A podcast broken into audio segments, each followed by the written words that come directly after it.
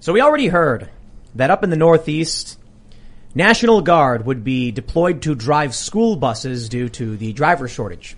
We're hearing just across the pond over in the UK, they're preparing to deploy their army because there's no more truck drivers to deliver petrol.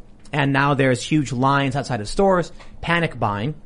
And now we heard the governor of New York say the vaccine mandate is going into effect tonight, which means many nurses will be terminated. When asked, what will you do to alleviate the shortage? She said that she's going to enact an executive order giving her the authority to do a variety of things. One of which would be to deploy medically trained National Guard to fill many of these roles.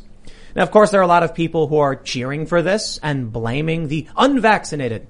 But this is the government continually putting National Guardsmen into private sector roles because I can only say it seems like we're in a downward spiral. Things are kind of falling apart.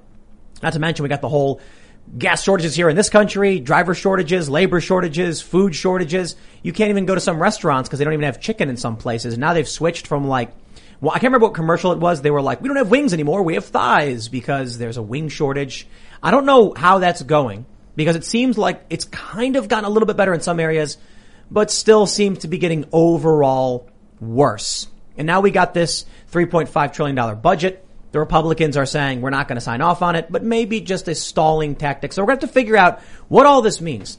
And we got an expert to help us understand what, what all this means. My understanding is that you're a doctor, Robert Murphy. You have a PhD in, in economics. That's exactly right. Yeah. Although the joke is, I am not the doctor that helps people. It's one of those the PhD. It's a PhD. Ah, yes. Do you want to just quick introduction? Sure, sure. Um, thanks for having me. I'm uh, Robert Murphy, senior fellow with the Mises Institute, um, author of the book Choice, put out by the Independent Institute, and uh, most recently of uh, call I call it Common Sense, the case for uh, an independent Texas. Oh, okay. Oh, Interesting. nice. So I think you'll have some really good insights on government authority and overreach as well as economics, which will perfect for what's happening in the news today. So thanks for hanging out. Thanks for having me. We got Ian. Oh, hello everyone. Ian Crossland here. Happy to be here. Good to see you, Bob, Tim, Lydia. Hello, hello. Speaking of Lydia, I'm also here in the corner, and I was telling Bob earlier that between being a libertarian and being an economist, he has something to say about everything that's happening today. So I'm very excited for this conversation. Yeah, there's a lot going on. Creepy stuff. Um, Joe Biden saying 98% got to get vaccinated before we can finally, you know, wind things down. It's like, oh, okay, before it was 70, then it was 80. But don't forget, go to timcast.com, become a member. We're going to have a members only segment coming up after the show. Usually goes up around 11 or so PM. And as a member, you're supporting all of the journalism we're doing, the people who work for the company, and our massive expansion plans, which I don't know if we're ready to announce the crazy thing we're doing next, but well, I guess we can say something. We we we, we got we're getting a big piece of land, and uh, I think we talked about this with Luke, and it's like somehow public. But we talked about buying a big piece, big piece of land, and then building up this area for like, uh, I guess you'd call it a hacker space, but we've got 50 acres, so we can call it like Hacker City, where people can build stuff, you know, skateboarding, biking, 3D printing, drones. And we're going to be, and, and production studio as well, so we can do more shows, bring more people out, big expansion plans. And it's all thanks to you and your support. So share this video, subscribe to this channel. Let's talk about the first story. We have this from military.com. New York governor may deploy National Guard to assist with healthcare vaccine mandate. Now I gotta say, first and foremost, this is a, re, uh, a, re, a repost essentially from the Associated Press that AP writes it and then it gets picked up by a bunch of different outlets. But I noticed that they're, you know, based on what Kathy Hochul said, governor of New York, versus what they're writing in news stories, I think they're kind of playing this soft. She may deploy the National Guard to assist with healthcare vaccine mandate. It's not her first plan, and it's only in the event she has to fire all of these people over the vaccine mandate, which sounds like their intent is to do it. We heard something similar in the UK when they said, we may deploy the army to drive trucks. The UK, uh, uh, one of the officials said, we have no plans to do this but we're preparing to do it. You see, it's word games. When she comes out and says that she's going to enact a state of emergency, granting her the power to deploy medically trained National Guard because they're going to be firing nurses, I mean, that's straight up stating their intent to do so. I don't think it's fair to then be like, they might not do it anyway. Well, a lot of people might not do anything. You know, Michael Bloomberg comes out and says, I'm going to tax soda. He might do it. Well, he literally said he was going to do it. So let's talk about what their intent is and, and the line they're drawing, as well as how far they're pushing us towards authoritarianism. So what I see as truly interesting about this and what's happening, and I think it's in Massachusetts. I'm not sure. Maybe it was Rhode Island, where they're getting rid of the where, where they're they're not getting rid of. They're sending in the National Guard to drive uh, buses for school for uh, school children because of the problems caused by the politicians destroying the private sector. Like this is the perfect example. We're going to mandate a medical procedure with no exceptions, no testing exemptions, just straight up do it without legislate without legislative approval. Then when the market collapses, they're going to send in government agents to replace them. It sounds a bit like, um, you know, I don't want to say fascism because that Im- that's, that's that implies like kind of an ultra traditionalist. This is kind of like Chinese state communism style. Yeah. I, so um, what- you're an, you're an economist, Robert. What are your thoughts on uh, on this stuff? We, yeah, I, what I was going to say is exactly what you anticipated. That yes, standard operating procedure. The government lays down some legislation, or this case you're saying wasn't even legislation necessarily. Just make some rules, Edict. edicts. Yes, causes problems, and then says, "Oh well, gee, now that there's this problem, the free market can't solve it, so I guess we got to come in as the savior." And I don't like this idea that oh, whenever something isn't getting done, just send in the military because they know how to do everything apparently. And as Yeah. we know, if you want to get something done well and efficiently and with courtesy, you send in troops. Like who else would you want to be, you know, driving your your school kids around hmm. except the National Guard? This reminds me of a Ryan Long sketch where it was Antifa window repair. So it's like they, they dress up like Antifa and go around in the ride, smash windows, and the next day show up and say, hey, we can fix your windows. That's basically what we're seeing. They're like, unfortunately, all these nurses have chosen to do the, have, have not chosen to do the right thing. Oh, no. Now the government has to come in to, to, to clean up the mess. So we're, we're seeing it with a lot of things. I mean, in terms of the authoritarian takeover, like, uh, I don't know if you've been seeing what's going on in Australia. Have you been? Yeah. Yeah, yeah. Uh, do you see this uh, video that's going viral? Uh, I don't know if you saw it, Ian or Lydia, where it's like a guy sitting at a fountain smoking a cigarette. And No. The cops come up and just throw him to the ground, Oh, yeah. and are you know they're like there's like seven cops, and they're like you know this woman's yelling, "What are you doing? Leave him alone!" And he, he has no reason to be here. It's like he went out for a walk. It wasn't wearing a mask. He was smoking a cigarette, and the cops are like, "We don't care." So that's that's kind of the direction we're heading in. But it's it's so it's it's it's interesting that we're seeing a combination of well maybe maybe it's not interesting. The the government takeover is hitting both the you know the, the economy and law enforcement, I guess. So we're getting edict and we're getting our, our we're having our economy shut down. So my, yeah, my concern beyond you know the specifics of this and the injustice to the people involved is just the broader point. I to me, I think what they're trying to do is get the public more familiar with just seeing guys with big guns walking around, you know, taking charge of the situation, like moving it towards what would be called a police state. So something that you know decades ago Americans would have thought that'll never happen here. They're not, in other words, they're not just going to say, "Oh, we're doing this because it's Big Brother here's watching you." They they're- can't literally go from that from a Tuesday to a Wednesday, but they do this. So you know, oh, National Guard. Well, no, they're just driving school buses because you know those people won't get vaccinated. So of course they got to do that and Yeah. just get us used to seeing guys in you know camel walking around. Yeah, isn't it amazing how kind of desensitized everyone's become to like a lot of this stuff? I remember I was in New York and I was walking past Grand Central Station and the cops that are there, they've they're like fully decked out in full armor. They look like stormtroopers and they've got, you know, probably selective fire rifles of some sort. And I was just like, man, that's cr- a crazy sight. And they have dogs and they're like standing next to the entrances and I'm like, do we really need that? I guess. I mean, yeah, I would. Yeah, I was. So I went to grad school at NYU. So in 9/11, you know, I was I was there. I mean, I wasn't literally. I was across in New Jersey, but yeah, for um, I think months after, I forget exactly when they phased it out, but yeah, there were you know armored personnel carriers just on the streets, guys walking around with big guns, and you were sort of used to it, you know. And I and I realized like, oh, this is what America would look like, you know, down the road if if Americans let it go that way, and it looks like they're they are letting it go that way. Yeah, and then you know I've I've been hearing from a lot of people, a lot of uh, military officers resigning. A lot of police officers are resigning. That's another big story. A couple dozen, I guess, do- dozens they say, of police in Massachusetts are resigning over the vaccine mandates. Hmm. So, I mean, It- Can I just ask you Yeah. too? And I think you alluded to it a minute ago.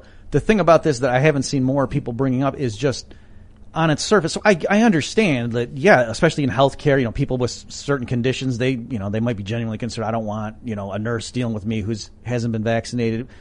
But wouldn't it also be good just to show, no, I had this, like, that I have antibodies? Like, to me, that would be a more important test to say, yeah, I had COVID three months ago, I beat it. And yet, I don't even see that being discussed, Well, let fact- alone like addressed and dealt with. when they say we don't care about negative tests, when they say they don't care about antibodies, they're saying this has nothing to do with the infection, it has everything to do with control. Right. I mean, they can come out and say all day and night that this is about public health, and I'm like, then wouldn't you actually follow the science?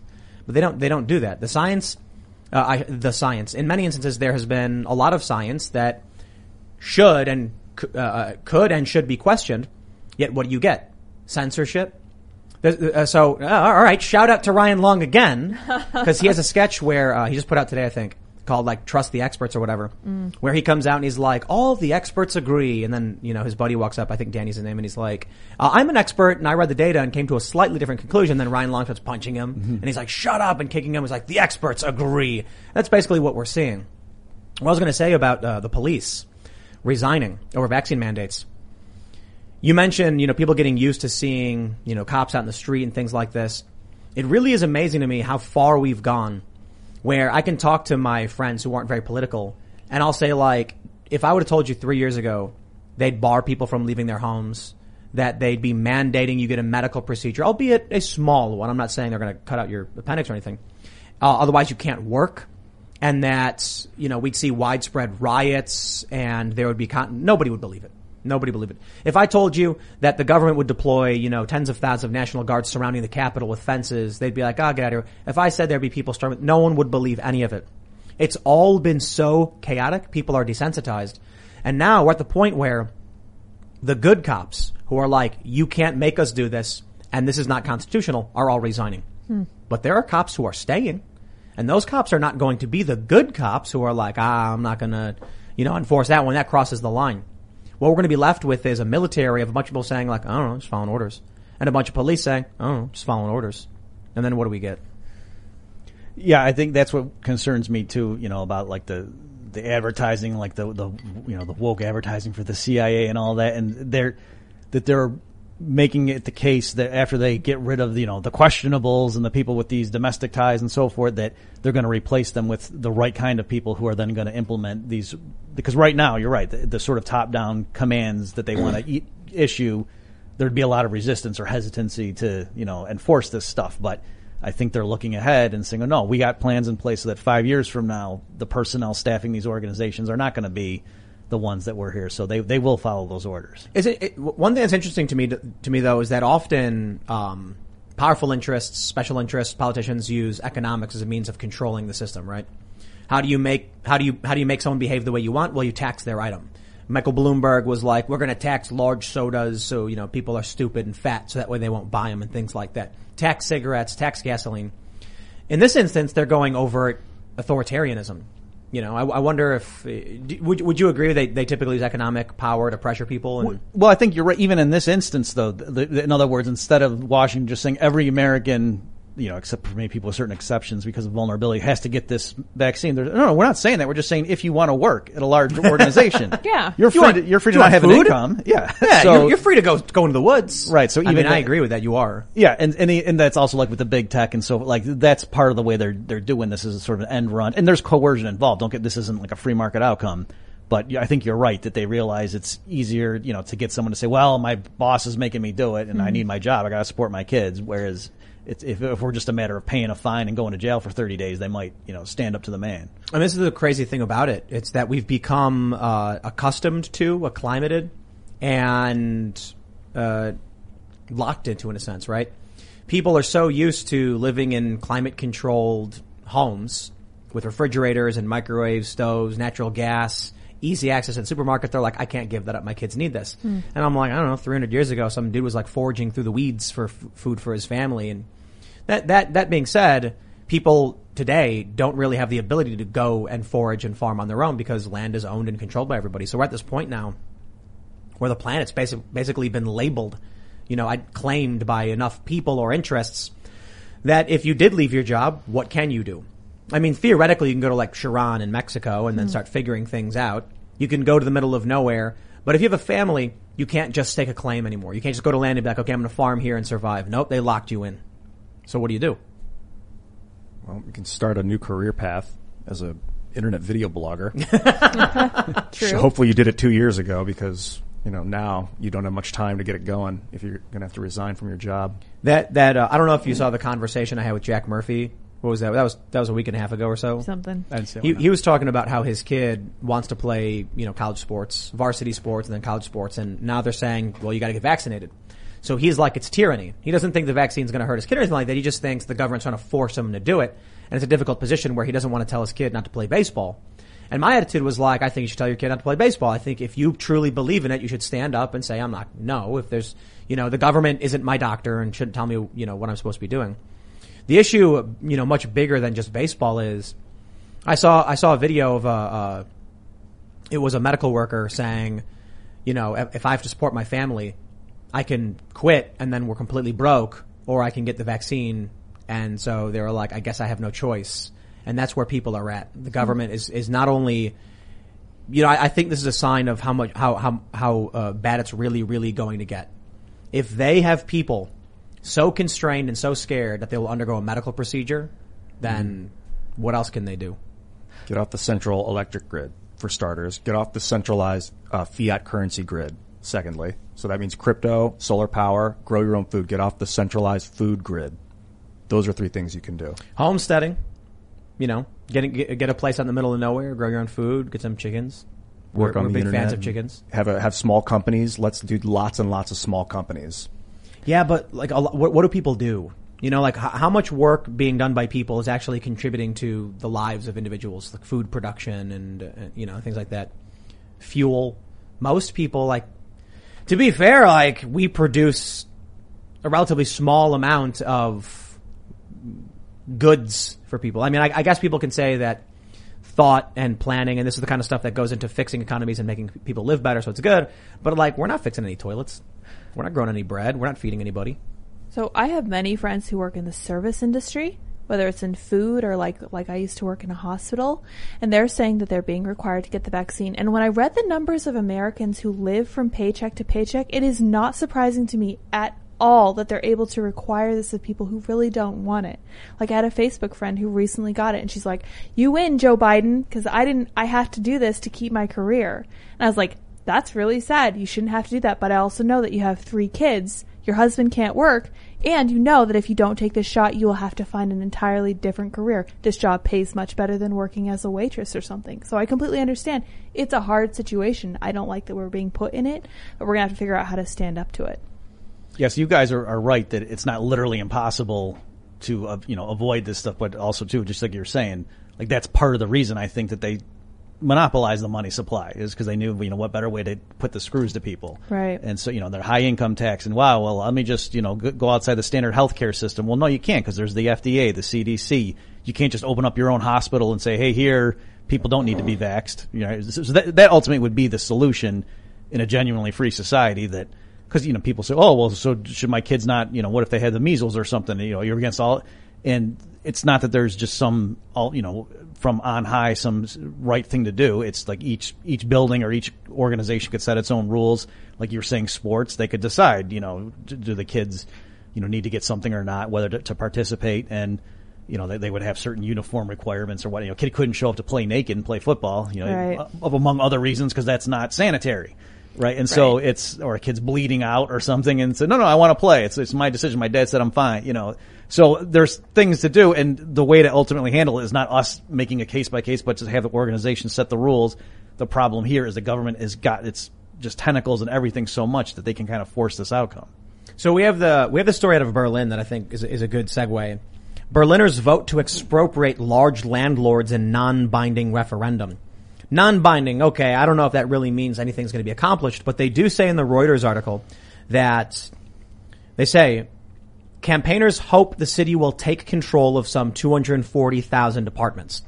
That is to say they probably won't, but you have people in Berlin who are voting that these big companies that own, I think it's 550,000 apartment built, uh, apartment units, lose control of that and they, the, the public gains control of it. And the way I see it is, it doesn't matter if it's the private sector or the public sector. When power is centralized, you will get tyranny. So what we've been seeing in the U.S. is like that BlackRock fiasco. I don't know if you, you saw a lot about it. This large, these large private investment firms buying up all the houses, offering up insane sums of money. Like there'll be a two hundred thousand dollar house, and a family will be like, "We'll pay two hundred, and then some firm will come in and say, "We'll do two thirty because we can, and we're rich, and we know the value's going to go up because we're buying it all." You get to that point, and you're like, okay, these these massive, out of control private entities need to have some kind of regulation or antitrust. On the other hand, what you see instead is that in Berlin they're like, the government should take all of them, replacing one centralized authority with another. So I don't know. I, I thought this was interesting for you, especially being, you know, a Mises Institute economist.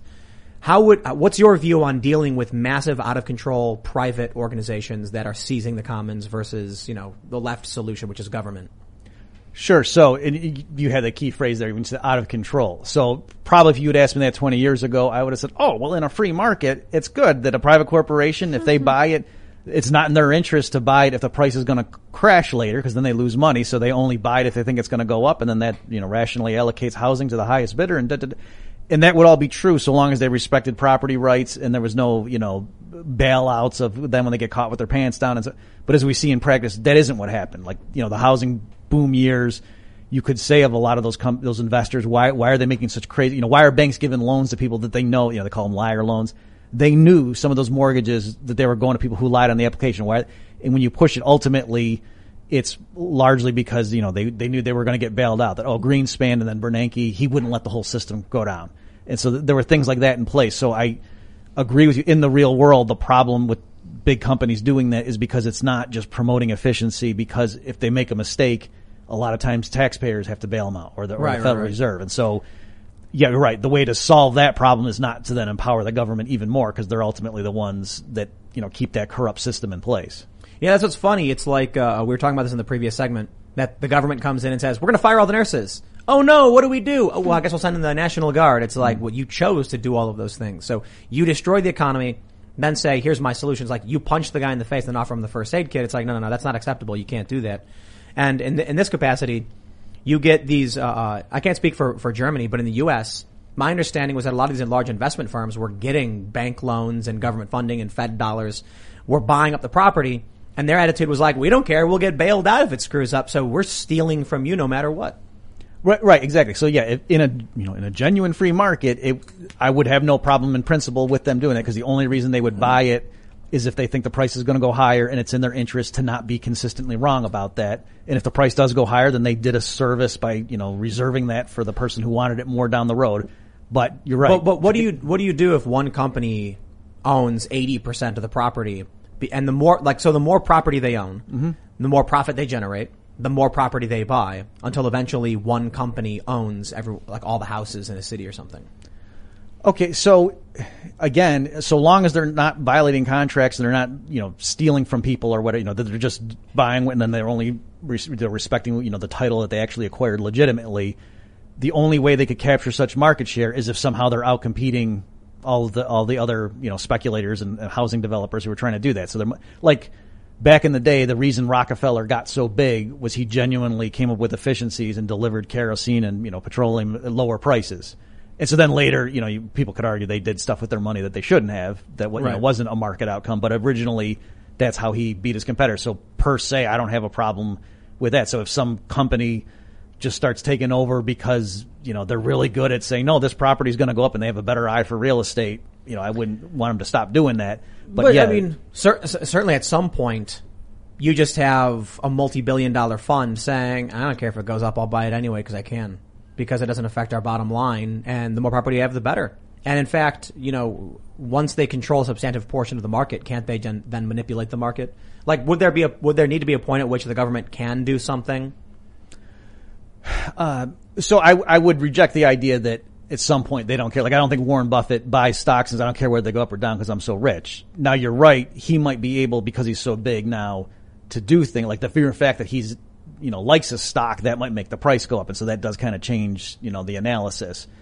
It's it's it's it's definitely true. They don't care. It's not that they don't care about like like I'm saying they, they're like, oh no, I'm going to lose money, but don't care. It's mostly that they're like, look, if I can afford to buy ten houses, yeah, one of them might go down, but whatever. You know, like I'm going to diversify. I'm going to buy as much as I can and hope that overall, out of out of my ten houses, six gain in value, and if the four that go down, hopefully the gains outweigh the losses. So then you'll end up with someone saying, you know what, this might be a risky buy. But I can handle the risk because I've got such massive wealth from all the property I own already. I can take the risk. A regular person can't do that. So then you end up with an organization that can come in and say, two hundred thousand dollar house for this middle class working, you know, this working family. Eh, we'll give you two ten, and then the seller is going to be like, two ten's better for me. But then what happens when the middle class doesn't own any wealth? They can't transfer anything to their kids. You end up with like Chinese style state communism. So, so I, I suppose you know to go back, you had asked me, you know, at some point, is it justified for the state to come in? And so I guess what I would say is, I mean, we can quibble about you know scenarios where you know even I might say, yeah, I don't, that makes me uncomfortable, but to me, you don't make things better by saying let's have you know those people in Washington because we can trust them to do the right thing. And I'm not, I know you're not saying that, but Yeah, you know the same people that are doing all this stuff that we're talking about with the National Guard and the you know vaccine mandates and whatnot. They're not going to come in and all of a sudden be on their best behavior when it comes to regulating the housing sector. Like they're again, they're the ones who are behind the bailouts in the Right. first place. I'm saying like, you know, is, is antitrust feasible? You know, the problem I see with the Berlin thing is like the government just taking the houses is the same problem as the corporations having the houses. The only difference is who you're yelling at. But what if they said, "Hey, you know, we're gonna we're gonna put a limit on how much property you can own, or something like mm. that," or or perhaps it's like you're a special case. You are the one company that owns sixty percent of the properties. We think that's too much, so we're gonna we're gonna antitrust you. We're gonna break you up. Like, what's your thoughts on that? So uh, Tom DiLorenzo's done a lot of good stuff on this. If people want to look him up on antitrust, um, so I don't have the statistics off the top of my head, but I think it's true that in the vast majority of actual antitrust lawsuits are brought by the competitors of like the dominant firm. So it's not you know some disinterested civic rights organization, you know, guys that are, you know, just doing this and they're, they're getting money from uh, contributors or something around the country. It's the competitors who try to bring them down. And also what, there were plenty of cases where companies were viewed as untouchable, you know, behemoths that then just collapsed. Like IBM, there was a period where they Yeah. just dominated and no one, who could ever touch I- IBM? And then Microsoft came along and then who could possibly touch Microsoft? And then Google came, no one can touch Google. You know what I'm saying? So, a lot of times, like the, the stuff gets hung up in the antitrust lawsuit, and the company loses market share just because of market forces. I mean, to be fair, those examples are just escalating tyranny, though. You know, IBM was making computers. People use computers. They're like, that's a great utility. Microsoft came along and then things started to get a little shady with how they were running their business. Apple comes along, similar things. And now we're at the point where Google is just overtly evil and uh, censoring news, censoring conversations, stopping regular people from being able to have conversations. It's to the point where Google got so powerful that no one can even rise up to challenge them because if you're a politician or uh, the Mises Institute is a good example. Wikipedia says you guys are, you know, it smears you in ridiculous ways. We're at the point where these institutions have become so powerful and untouchable uh, that they can outright just destroy anyone who would speak up against them to stop them from abusing power. You know, so my, my view is, I, I, I think we definitely, I I definitely lean more towards freedom and everything, but mm-hmm. I would say I'm, I'm rather centrist in the economic scale simply because while I don't think the government owning land is going to improve things for the working class, I think centralization of, of authority and power, regardless of whether it's government or corporation, is a bad thing. And so how do you decent, Right. how do you break that apart and decentralize it? Especially when, you know, look, Google is untouchable. And as you said, many of these untouchables have, have waned. I mean, Microsoft is still there and Bill Gates is buying up all the farmland, so he's certainly retained all that power. Then you've got Apple, which did a really great job of rebranding Unix and selling it back to people for, for well, let's be real. I, Ian, Unix was open source, right? It is open Yeah. source. So he brands, he takes a Unix, he brands it, Makes it and then private, and yeah. makes it makes it private, sells it for a massive profit convince a bunch of people that Shiny is better, and then I have to deal with people who don't know how to use basic, you know, functions on a PC or, or run, you know, basic programs because they're using, you know, iPhones and stuff. No offense to the iPhone and Apple users, I'm not a fan. And now you're at the point where once, like, all of that stuff keeps happening, now you get Google, and Google's got its tentacles in everything to the point where you're a, a conservative talk show host, and they delete your video because you cited the CDC. That's Steven Crowder. So now if you can't even speak up against them in any meaningful way, oh, of course we can say Google's bad like on this show. But what if you actually want to challenge their goals and agendas or something that might affect their, their profits? All of a sudden now they're coming after you. They're going to censor you. Now you can't even do anything to, to, to stop it. I'm seeing now that Unix might actually be closed source and that Oh, uh, okay. Linus Torvald re- reverse engineered it and created Linux, which is open source. I don't know. I thought it was open source. Okay, my, my, my, my info on that Apple stuff's probably Yeah, it's wrong, kinda vague. so apologies, Apple. Thanks, guys. So, so yeah, I I definitely agree with you that what Google's doing right now is is you know they're not living up to their motto, right? Um, oh, they, they got rid of that model. It's, they did alpha- get rid of it? They got it's rid of. Alphabet. It's good. They own Google. okay. right, right. Yeah, Alphabet is Alphabet's- like crazy technology. overtly X. evil. Sorry to Quantum interrupt. computing. They're gonna. They're gonna.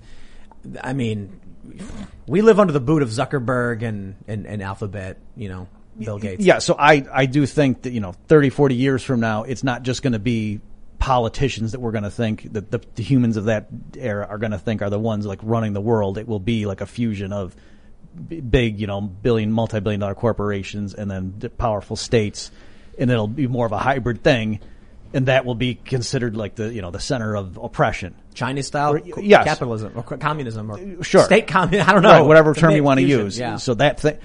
All I would say though is the way to slow the movement towards that is not to give you know the the Department of Justice more power to break up companies. You know, so it's a modest point that I'm making. I'm I'm, I'm more just you know saying Right, right, this right. is not the path. But So- I've been thinking, all- I've been thinking a lot that politics is not what we think it is anymore. It's not Democrats, Republicans. I mentioned this before the show. That's the skin suit of politics. Politics now is computer software code. It's deciding what we see, how we behave, who we interact with. So we need to rewrite the code if we want to control and change the politics. It's not going to happen from Washington. It's going to be a decentralized movement, and it kind of is. Well, that's that, that that's a great point. Uh, I think politics as we see it right now is a facade. When you can't even go on social media to the public square to the water cooler and say, "Here is my political opinion," then there is no democracy. There is no democratic institution. It's quite literally. I, I, we've mentioned this before. Imagine it this way: we get locked down. We're told we can't go to bars, we can't go to restaurants, so no one's talking to each other. How are we communicating? On Twitter. Mm-hmm. What is Twitter doing? Twitter was censoring news that, that harmed Joe Biden's campaign. So when you have the interests of a private corporation saying, we can control what you see and hear, your politics, your vote, completely meaningless. There's, there, there could be large swaths, and there probably are, of people in this country with a very particular political opinion, and they're going to be like, oh, I can't bring that up because, you know, if I try, I'll get censored, so I'll, I'll opt not to say it. Out of sight, out of mind. There's that saying from Harriet Tubman, I believe it was Harriet Tubman, or I believe it's a real, could, could be apocryphal. I have freed many slaves, I would have freed many more if only they knew they were slaves. Mm-hmm. If people don't know what they don't know, it just never comes up. And so when you see Twitter censoring the Hunter Biden story, that overtly benefited the Biden campaign. So how can we say that we have any kind of real political system if, if, if that's what we're living under? And I, I, I agree with you. You know, giving the government power is no guarantee. It's, it's no, it, they're not going to solve it. Right. We could cross our fingers and be like, well, what if we said, okay, you can break up these companies? They say, oh, okay, we'll break up all the enemies of Twitter. So Twitter becomes the dominant company and you, you, you look at what they do to Parler, what they do to Gab. The government will just use their power to benefit their co- their collaborators in the private sector. Right, exactly. And so I- don't have a great answer for, okay, well then what do we do? So for sure though, I just want to be clear. I'm not saying, hey, they're a private company, they do whatever they want. Like that, that's not what I'm saying. But I am saying that let's be realistic. Partly, you know, why these corporations do pose a threat is because they're in league with states that have, you know, armies and prisons behind them and, you know, monopoly printing presses. So that's, you're not going to like empowering one to, you know, keep the others in check. That's certainly not uh, Right. a good solution.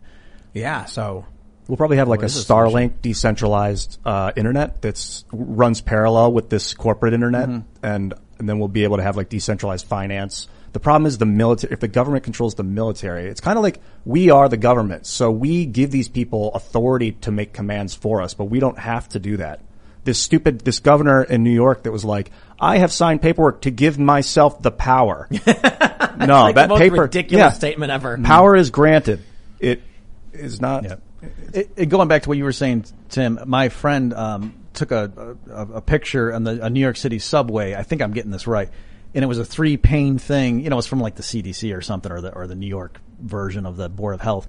And the first pane showed two people talking without masks Oh, on. yeah, I saw that. And it said b- bad, and then the middle pane showed Right. them talking with a mask better, and then the best was them texting each other. And Yep. to me, that had nothing to do with transmission of a virus. That had to do with get people talking through the thing that you're right. They control the flow of information. I have uh, I have just written a decree Oh. granting myself the power to declare Ian must make me a loaf of bread. Oh, I thought you were going keto, but I can't. I can't defy that order. I'm according not to- going to eat the bread. Isn't that insane? I insane? grant you that power. If you can just declare you have the power to do it, don't you have the power to do it the entire time? That's how insane this is. They're voted into office to represent us and can be voted out at any moment. But they just Mic I- drop. That's that's. Just Um, the thing I'm is just- the military. The thing is the military and satellite intervention. If they can watch you from above and see if you're farming on your land and then come in with military, that's messed up. So where does this all lead to? I mean, this is probably one of the most pessimistic, you know, conversations we've had in a while. It's like, you know, Ian, you make a good point about there's like the politics is not what we think it is. Yeah, that's kind of just distracting us. I, I, I feel like that's the bread in the circus. Where it's like, who's gonna win the election? Woo, mm-hmm. you can pick of our approved candidates. And you get the Republican who says, well, wait a little bit, and the Democrat who says, burn it all down. And then what happens is you vote for the Republicans and they go, oh, okay, we're gonna resist. Uh, we'll be sleeping over there. Mm-hmm. You get the Democrat and they're like, great, time to start knocking stuff over. So there's no real resistance at all. And I think that's why they just absolutely despise Marjorie Taylor Greene and Lauren Boebert. Not to say that they're, you know, changing the game either. Maybe they're just louder voices, but still not enough to actually make it make a difference here. Right, and I think that that explains just the hostility to Trump. You know, whether people love him or hate him, that he was so out of the main. Like he actually was not playing the game according to the standard rules. Like normally the Republicans, are like we're so sorry, we're so sexist and racist, but please, you know, give us a chance because we're better on economics than them. And Trump was not playing that game Right. and was going around, and so that's why it was just code red establishment in both parties. You know, National Review had a whole issue against Trump. I think people, some people forget that that Conservative Inc. was not pro Trump in the beginning. They didn't like him either. He was too much of a you know wild card and whatever. He wasn't playing the game that they had wanted to play too. So, uh, and you know, and I'm not singing praises to Trump. I'm just saying that you could see how the system is what it is, and they like that. Yep, here's two candidates, and it's you know shade of gray or a shade of gray this way. Choose, and now you're free because you you got to pick a person every four years. And to me, yeah, that, that's why now I, I think states breaking away or, you know, cities or what have you is the only near term to midterm way to do anything. It has to be super subtle because if they think that you're breaking away, they'll come in with a boot. But if you just do it with parallel systems that s- uh, synergize, I think it can happen. I don't know, man. I think we're we're getting to the point where they're losing the ability to control the systems the, the way we, we, we think they would. New Hampshire, for instance, the Free State Project. I mean, these guys are getting more and more people on board with seceding from the Union. Now, will that happen? I, I think it's highly unlikely. But what happens when you have the Free State Project saying, everybody come to New Hampshire, sign a pledge saying, we out? What happens when 80% of New Hampshire is like, yo, we out? And then what happens if there's like mass non-compliance with the federal government's laws? Where Right. The feds don't have enough people to go in and deal with like, I think New Hampshire only has what, like 800,000 people in it. Not many, yeah. Yeah, do you want to check the Yeah. the Look it up. population?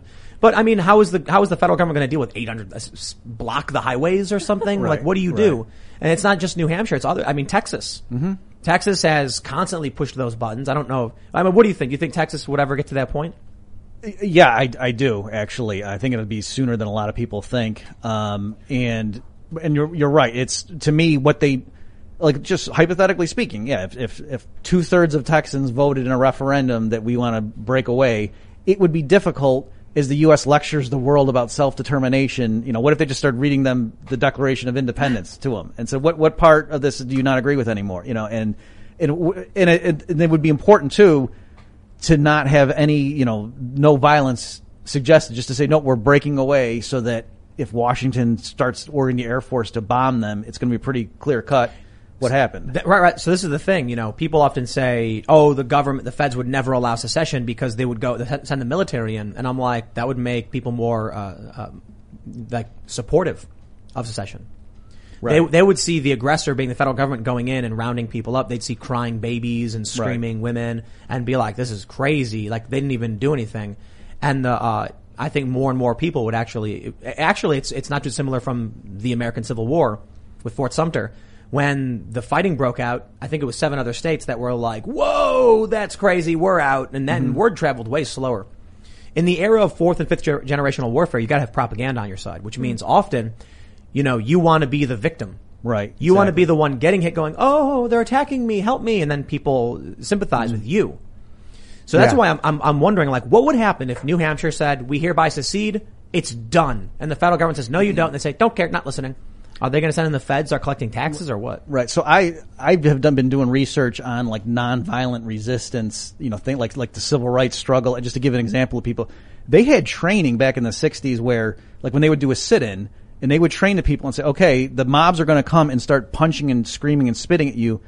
Don't swear at them and just sit there and take it. And then when you have taken too much, we rotate so the guys on the inside are the circumference Wow. now and they take it. You know what I mean? And that was, so it wasn't just, oh, let's love everyone. No, it was strategic because they knew we're outnumbered. You know, we have to win public opinion. And then enough Yep. people watching TV are like, you know, seeing firemen, you know, hose down marchers and, you know, like, Yeah. eh, I don't, I don't know if I'm for that. So you're, you're right with New Hampshire again. So and that's why right now again they're they're making this propaganda effort to talk about oh how the right wing threat and all these you know what I mean because they want the public to believe when they're kicking indoors. Yep. It's because there's all these right wing kooks who pose a threat, not just people who say That's you know it. what I want to break away and not not be affiliated with Washington D.C. anymore. Got a number here. It's 1.36 million Yeah. people in, uh, as of 2019, 1.36 million in, in uh, New Hampshire. More than I thought. Yeah. You know, I think saying we want to break away is like saying I'm anti that. I hate that. I, I'm voting against that. Rather than being against it, you want to say we're create, we're fixing this American system. And then all these people around the country will start doing it together. And that is not going to be considered anti. If you say I'm breaking away, they're going to say that's anti-American. And now people would be brainwashed, fifth generational. But if you say we're fixing this together, that's going to, that's going to tweak their minds and make them join you. when you you know you make a good point. All of this rhetoric about the far right and everything is getting people ready for when they start kicking the doors down. Right. They're going to be like, oh, you know, but uh, New Hampshire, that's going to be a cold splash of water in the face to a lot of people who are like, wait, an entire state is trying to secede. Wait a minute, and I'll tell you this: they're not hearing this when they turn on CNN. So right now, I assure you, most people, like I, I'd be willing to bet, and uh, I, I would say this: if I was looking at two options of voting, you know, does the, uh, the the leftist YouTuber sphere, BreadTube, know about New Hampshire secession or don't they? I bet they don't. I would say I will put my chip on they don't know about this, and they're not paying attention to it, and it doesn't matter to them, even though they're supposedly libertarian. Now, I- I, I think it's fair to say many of them probably do, but I think it's not part of the conversations they're having. In which case, even to those people who are supposedly like more, you know, uh, politically oriented and regular people, none of them are probably seeing the stories in the news about how I think it's like what, up to five reps, I think so. Yeah. five or so? Four, five was the last four I heard. in yeah. New Hampshire who are like we favor Yeah. secession. That's a mm-hmm. tiny amount mm-hmm. relative to the hundreds or so that they have. It's growing. But that's a that's, that's a conversation you think like if you you you would think that the state of Jefferson, that several counties in Oregon voted to secede from the state to join Idaho Right, and right. and then Northern California. That there's a county in nor- in Northern Colorado that wants to join Wyoming. Yeah, well, that County. Right, and that you know even California's talked about secession. Texas has talked about secession. New Hampshire has filed the paperwork. Texas filed the paperwork before, and there was a poll. I think it was YouGov data we mention often. 37.2% of Americans favor their region breaking off from the U.S. to form a new regional government. I'd be willing to bet most people don't know about that, and even political leftists don't know about that. If one of these states did make an actual formal declaration, it would be like them waking up one day with like the moon being upside down or Right, something weird. right. Like how do how are we at this point? If the government then came and said it's far right extremists, they'd be like all 1 million, 1.3 million. Well, it, it passed by 60%. So you're saying like 700,000 people, 800,000 people are all far right extremists? Or is that a whole state saying, yo, we out? Right. And to Ian's point, I think you're right. So with my, you know, when I talk about this, like I, so we're using the term secession just because it's very precise and we all know, you know, I'm sure your audience is very informed, but I would call it like the Texas independence movement. You know, it's the same thing, just like technically the 4th of July, they seceded from Great Britain, but we consider it Independence Day. I just thought a, a good way to do it would be if you set up a smart contract so that your government secedes until your demands are met. The demands could be whatever you want. So like repeal the Federal Reserve. Mm-hmm. If the U.S. government does that, we'll come back into the country.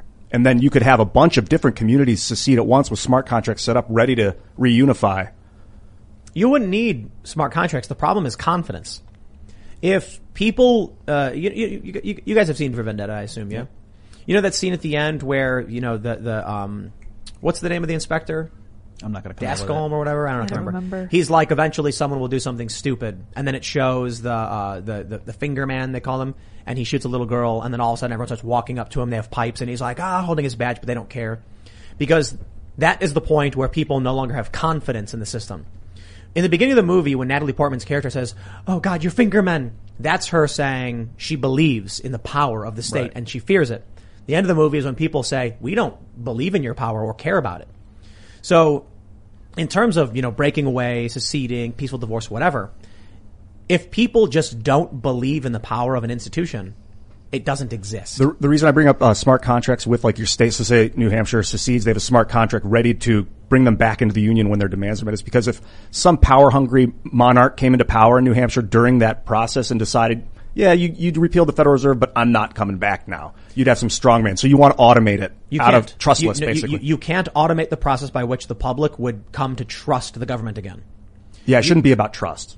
Well, it, it, does, it doesn't matter. Listen, the point is, if you have, you know, uh, let, let's say you got 1.3 million people in New Hampshire and they do a referendum on secession and 60% say, okay, we're going to vote. So you're, you're looking at, you know, I guess what, what would that be around 600, oh, 60%. So maybe 600, 600 Yeah. 700,000 people, 700 or so thousand.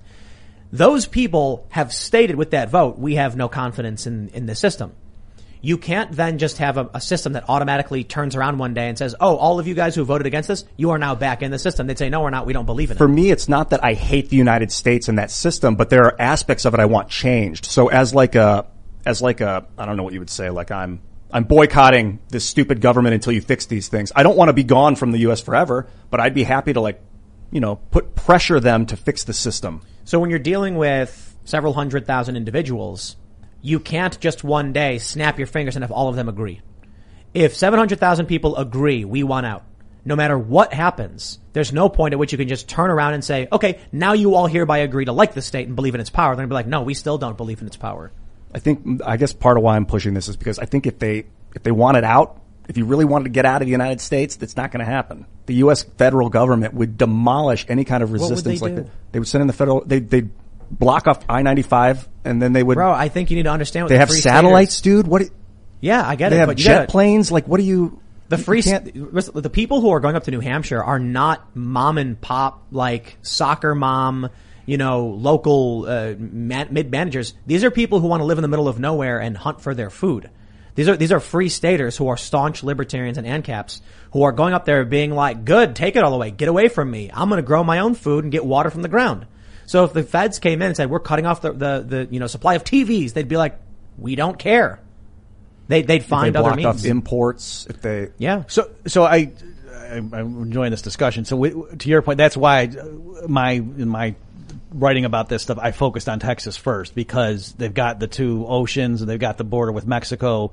It would be harder, and you know, it's huge too. It would be harder to seal them up. Whereas Florida, also, there's many respects in which you might think, yeah, they should go too. You know, DeSantis, you know, President DeSantis or whatever, but it would be easier to just do a naval blockade. So I agree with you. It, it would be tricky, but again, if if they did it peacefully and the only, their only crime was to say we're breaking away, we're not sending money to Washington anymore, and they sent in tanks and starved them into submission, that might be a PR disaster, you know, and there would be so much guerrilla media like showing, Oh, you know what I mean? Like right now, like American troops doing atrocities overseas, if they were doing it in New Hampshire, that might not play with a lot of people. I mean, they, they, you'd, you'd probably get sanctions on the U.S. All of a sudden, massive G7 trade partners would be like, we will not be trading with you until you stop doing what you're doing. Purchase new wiper blades from O'Reilly Auto Parts today and we'll install them for free. See better and drive safer with O'Reilly Auto Parts. Oh, oh, oh, O'Reilly Now, w- you, you're right. They could get away with it if they found all these right wing, you know, depots of munitions, and you know what I mean. Like if Yeah, the if the, false if, the government could could plausibly claim either because of the false flag or because there really were people who decided, you know, it I'm would sick be- of this. They've got MSNBC. It would Right. be a total PR nightmare for the New Hampshire people. It would be terrible. so it would be death, it would be, horrible. it would be you know, it- it- uh, And they- control of the narrative. And then, then But- New Hampshire, the people would have to appeal to another country to help them. Because and then it would be like, who are they going to appeal to? Canada? I don't think so. China, probably. You know, the funniest thing about a New Hampshire secession is it would basically sever Maine from the contiguous United States. Yeah, it can't happen. They wouldn't let that happen. Right, right, of course. But I- I'm curious as to what their tactic would be. Probably, I'd imagine, at this point, it would be to flood the zone with money and resources to drown out any conversation about a free state. Mm-hmm. But I got to tell you, a grassroots movement is something powerful. If more and more people keep flooding up to New Hampshire for the Free State Project, no amount of money is going to shut that down. Right. And- at the very least, that's where I think it's worthwhile, like, you know, shows like this, people talking about it just to cause I'm curious to hear, like, the people who, you know, work for Vox or the New York Times, just get them on record to say, hypothetically, if two thirds of Texans voted to break away, would you let them go or would you think they should send in airstrikes and tank? You know what I mean? Just to have them on record, cause how could they say, or maybe they would say, yeah, we wouldn't let them do that. What are you talking about? We're, we're, we're at a point, I'd be willing to bet if we went to, uh, and polled Democrats, should Republican states be allowed to secede? They'd say yes. I think you will see a large portion say yes, let them go. Now, a year ago, or there was a, a year or so ago, There was data from the New York Times on this, and I think it was something like 30% said, uh, yes, they can go. Like 60 some odd percent said overwhelmingly, no, they can't leave the union. I think that's changed, you know, a year on now, especially as things are going. I'll tell you this, come 2022, if Republicans end up taking large portions of the House and they end up gaining control back, then you're going to see the sentiment fl- sentiment flip, and leftists are going to be like, "Get them out." Right. We already we already saw that Podesta thing from the Boston Globe that John Podesta said the West Coast should secede from the Union if Donald Trump wins. What happens when Trump wins again? Joe Rogan in the news simply for stating his opinion. I love how this always happens. Joe says he thinks Trump's going to run, Trump's going to win. If that happens, the left is going to be like, how about we let you secede instead of letting Trump be president and then what? How does that happen? Right, and that's that's um, some of the arguments I've been making too. Is to say to like let's call them blue state voters, just for lack of a better term. Suppose it were Texas and they wanted to break away, let them go because all the people in your state, you know, if you're in California or some other blue state, New York, whatever, a lot of people would move to Texas then. So you get rid of them. You know, those gun nuts or the people who don't want to get vaccinated. Get get them away from you. Let and them go. if Texas did leave the Union, Democrats would never lose a presidential election. again. right for the remaining you know U.S. Yep. system. So Yep. it's kind of a win-win, and that's not like a paradox. Like you know, armies agree to not use poison gas against each other. You know, what I mean, there are things that, and this would avoid a lot of conflict. So I, to me, it's, and I'm not just trying to like trick the left or something. I'm saying no, it's wouldn't. Can't we all agree? If, if that- Texas wants to leave, let them go. That's better for everybody. But look, we end up seeing Sarah Silverman comes out on her show saying maybe we need a peaceful. What would you say? Separation? I, I don't know if she said divorce, I think? Did she say peaceful divorce? I think so. I mean, she must be listening to Michael Malice because I'm more into the peaceful separation, which is why I bring up the smart contract Right. civil disobedience angle because you can leave and then come back. When you divorce, it's gone forever. No, Ian, you, you, you're not understanding. Like we're talking about if, like, why do you believe U.S. dollars are valuable, right? Because you can go to the store I can and buy stuff with it. Yeah, What if one day the clerk said, "I don't want your money; it's not worth anything to me"?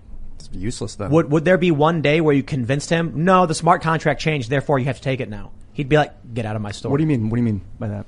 Let's say you have 800,000 people all say one day, we no longer want to accept US dollars. We think it's valueless. And then you're like, but we'll do a smart contract that says as soon as the Fed's gone, we'll all take this back. And then one day the system comes back and the, the smart contract flips and now everyone is mandated to accept dollars again. And you walk into the gas station. Do you think that clerk will just change his mind? Or do you think he's going to be like, I said I don't take that money anymore. Get out. The smart contract will not change public confidence in a system. If the system, if the confidence breaks, there's no reversing it. I mean, maybe over a few decades and a few generations, you can rebuild that network, but it doesn't work. I see what you mean that people are going to do what they're used to doing regardless of what the law says. But if you could digitally, because things are going digital now, if you could just digitally kind of just change the money, like so you're using U.S. dollars now, tomorrow you're using Texas dollars, and then when they finally repeal the Federal Reserve, you're using U.S. dollars again. I mean, I think that sounds like a pipe dream. I think seceding peacefully is a pipe dream because there's no way the most powerful military that's ever been ever existed would let a piece of their economy just walk away. I agree. Like in Oregon, these counties want to secede, like as if Portland's going to let their serfs go. Hmm. But look, let, let, me, let me let me pull up this story. All right, and we'll talk about how bad it is. And maybe maybe maybe, maybe this story isn't the perfect example. We got this from from Daily Mail. Republicans block bill to avoid the government shutdown. Senate votes 48 to 50 to sink funding bill with GOP leaving it to Democrats to raise the debt ceiling. So the U.S. is on the verge of default. Has this ever happened before? the actual default, no. Yeah. The the debt ceiling arguments Happens all the always time. happen. Yeah. And the Republicans always and the Democrats always say like, I'm going to block you so they Mm-hmm. can try and get leverage, right? So this isn't, would you call this situation like remarkable in any sense? I haven't seen anything that sets this apart qualitatively from previous episodes, if that's what you're asking. Yeah, yeah. What would happen if we did default? So, I mean, I heard, uh, you know, these, what was it, Chuck Schumer was, was, I don't know if it was today or yesterday when he was going through this litany, oh, 9% unemployment and da da da. And no, I mean, I think the UK government in the 70s defaulted technically on some of their bonds. So it's not inconceivable that even major governments do this. And, uh, so, you know, I don't have a crystal ball. It would certainly shock people. They're not expecting the U.S. government to do that, but all that would mean is and people would be less willing to lend money to the federal government. And since the federal government, in my opinion, is doing all sorts of lawless criminal things with that money, that wouldn't be such a bad thing if people stopped lending it money on such easy terms in the future. I have like a that's crystal. I have a crystal ball for you. One second. Okay, a crystal ball. Ian, there's like, th- there's two crystal balls. I'm only actually. I'm only buying if we write up a smart contract though. I want a protection. Ian actually is bringing a crystal ball over for Robert. there you go, Oh, good. Yeah. Is this so you can make predictions on the economy? perfect? I also drink a lot of eternal reds. I don't think it's actually a crystal ball, but um, you know, I, I wanted to bring this up because I, I want to stress it's you know I, we we hear this all the time. Like the Republicans are like, we're going to block it, and there's a government shutdown, Mm-hmm. Right, and everyone rolls their eyes. But right now is kind of the worst possible time for this to be happening. There's no unity. We're at a point now where healthcare workers are being fired, police are resigning in mass. The economy is well. Actually, let me ask you this question: Is the economy good? No, I I think it's All right, I, that's all I need to hear. Because uh, I, I like to cite this metric where Civiqs data shows that independent voters and Republicans say the economy is not good. Democratic voters say the economy is fairly good. And I'm like, what universe do these people live in where they think this is a good economy when you have 10.9 million job openings, people aren't taking them?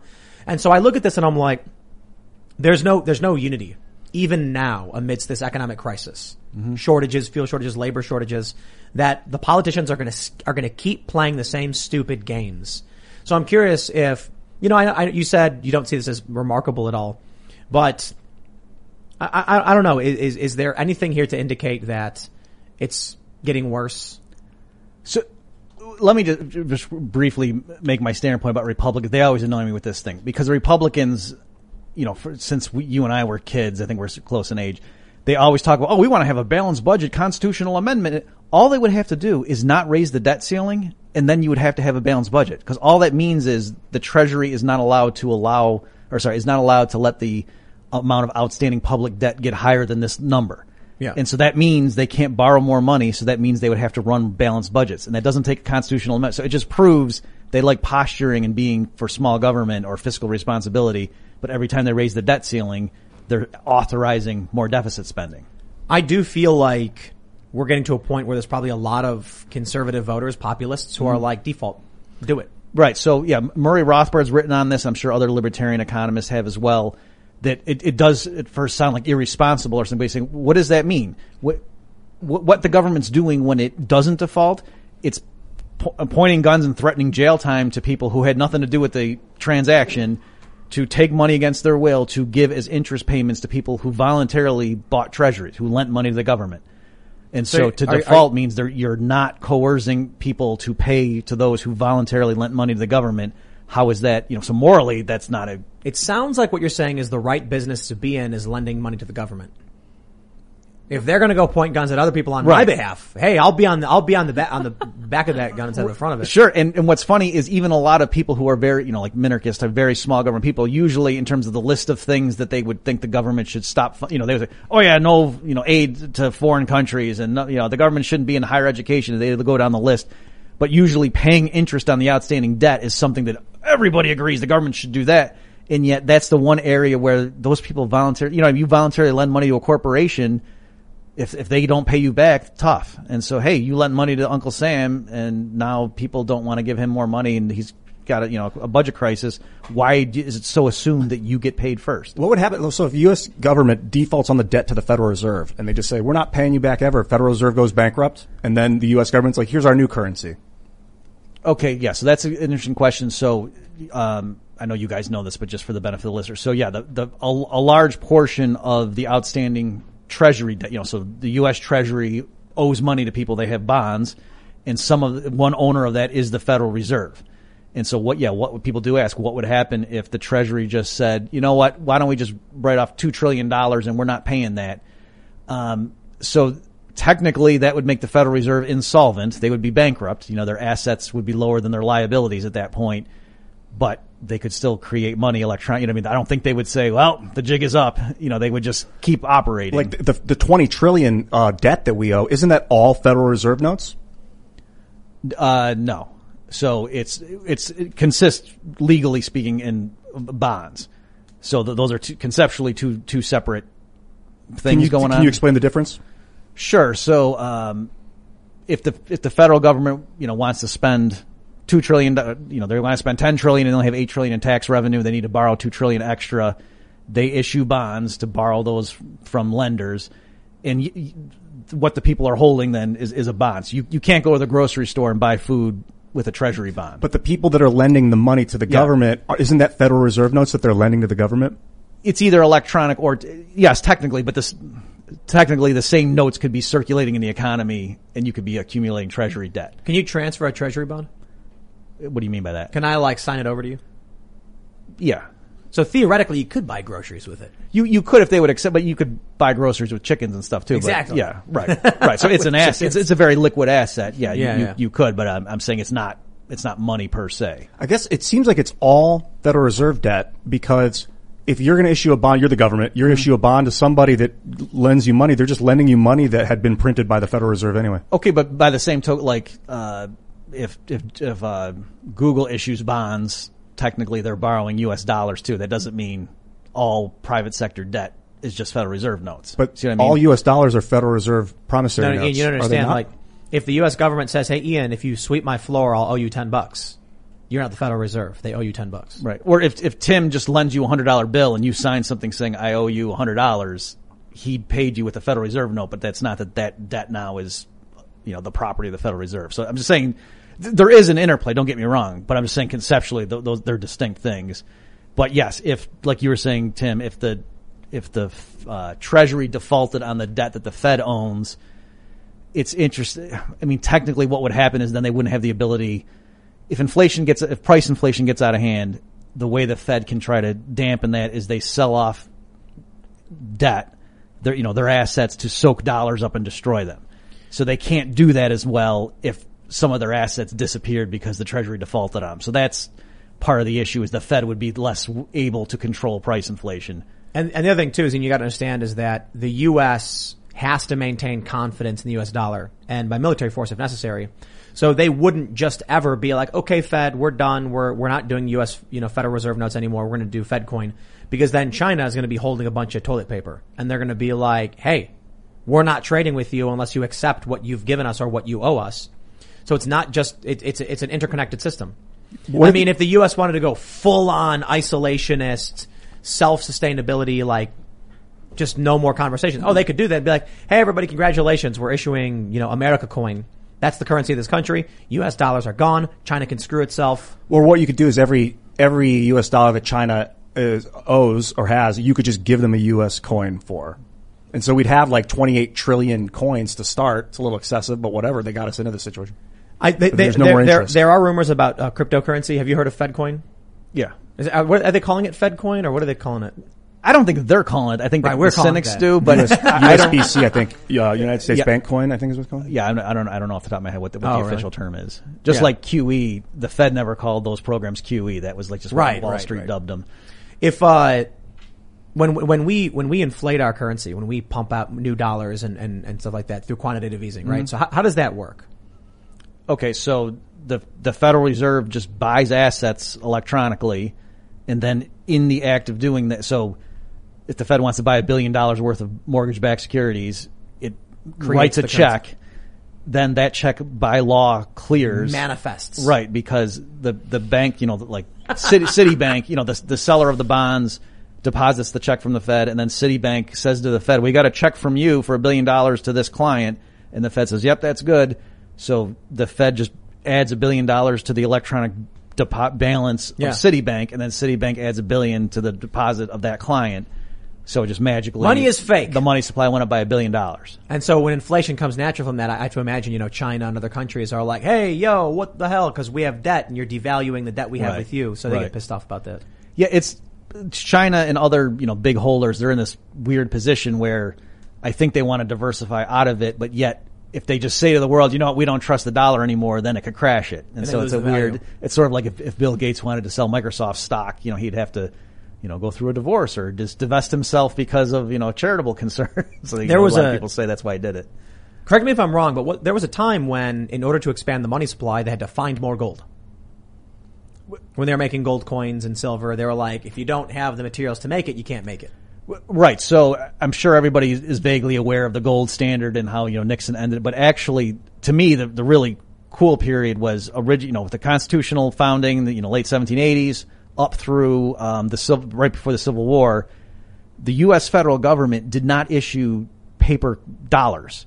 It, what they did is they said, if you want dollars, you have to bring in a certain amount of raw gold or silver, and we will stamp them at you know U.S. mints into coins that say you know twenty dollars or one dollar if it's silver. Yeah. And so the public, in a sense, determined the quantity of dollars in existence based on those legal rate. You know, they announced the ratios. Of It was course. basically like the government was certifying this this was the true and correct weight. Exactly right. So money, so the, the, the money was gold and silver, and like that's how like Mises and other you know economists of the time thought of it. Like they thought money and sil- and silver, or sorry, gold and silver were the actual money.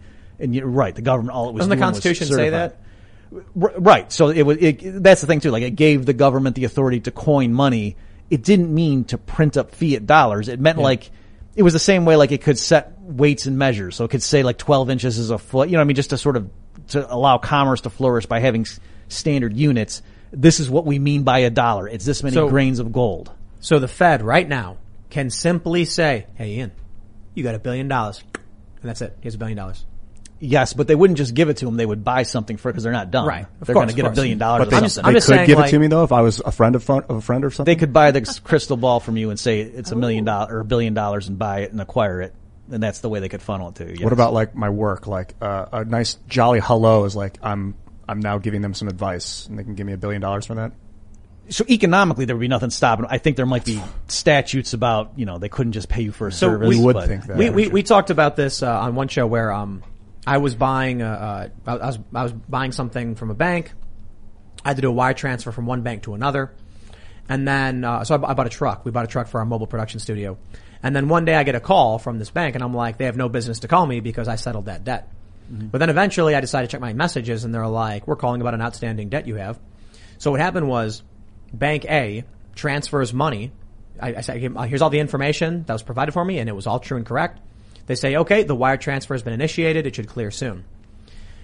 The other bank that was supposed to receive it said, we never got it. We have never received that, that wire. So then I'm like, okay. So I called my bank and they're like, no, we have it right here written down. The money's gone. And I'm like, then where's the money? And they're like, it's gone. It just literally doesn't exist. So, it, it, how does in the there- South there- Park episode? no, I mean, this literally happened to me a few right, months no. ago. If the, the banking system is literally just one bank writing down a number and saying you Mm-hmm. have it, and the other ba- bank writing down a number saying you don't have it, and if one bank fails to write down a number, then the money is just gone. Eventually, I contacted somebody and they told me, you know, they ignored me.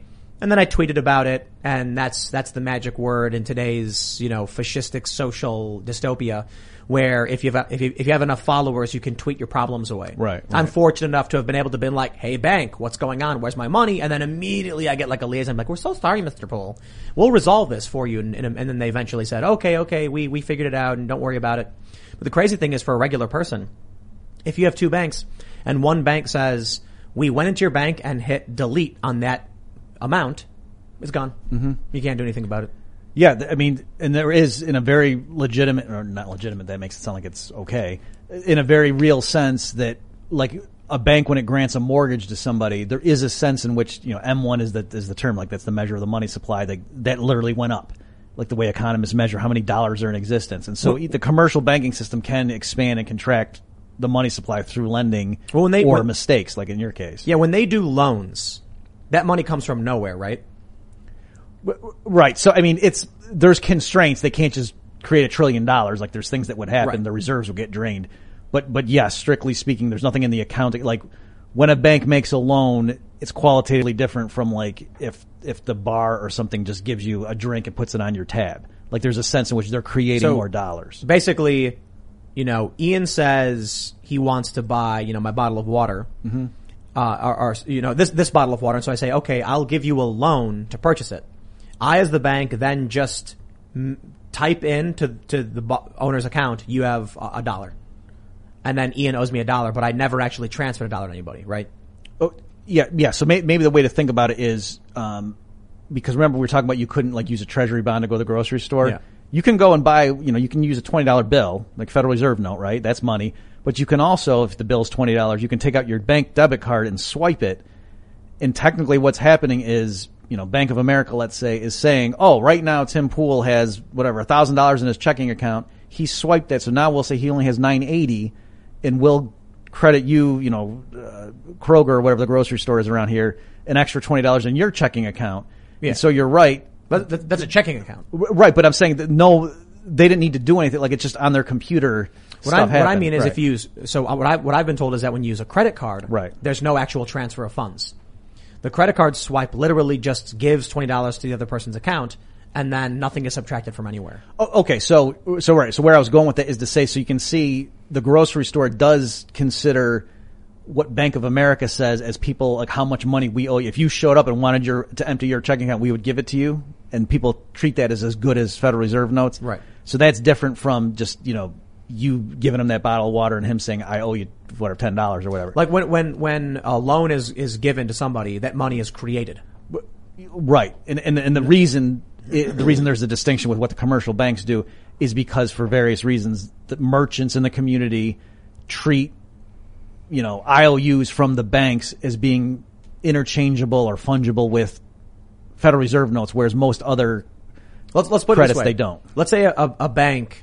Uh, so it's it's what they can they can lend out like nine times or 90 percent of their existing cash reserve.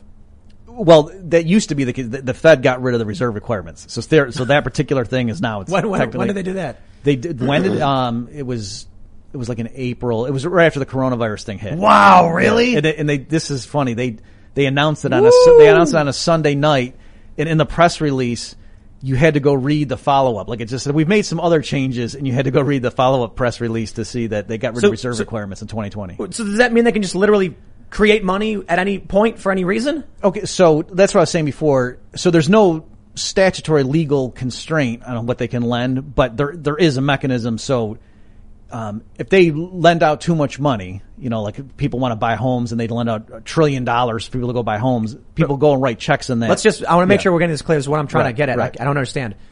The bank isn't giving you money. The loan manifests the money upon signature. Like the money is created out of thin air for the loan's purpose. right. Okay. So like basically the bank doesn't, doesn't actually go to its coffers, take a dollar out of its piggy bank and hand it to you. They just write it on a, on a piece of paper.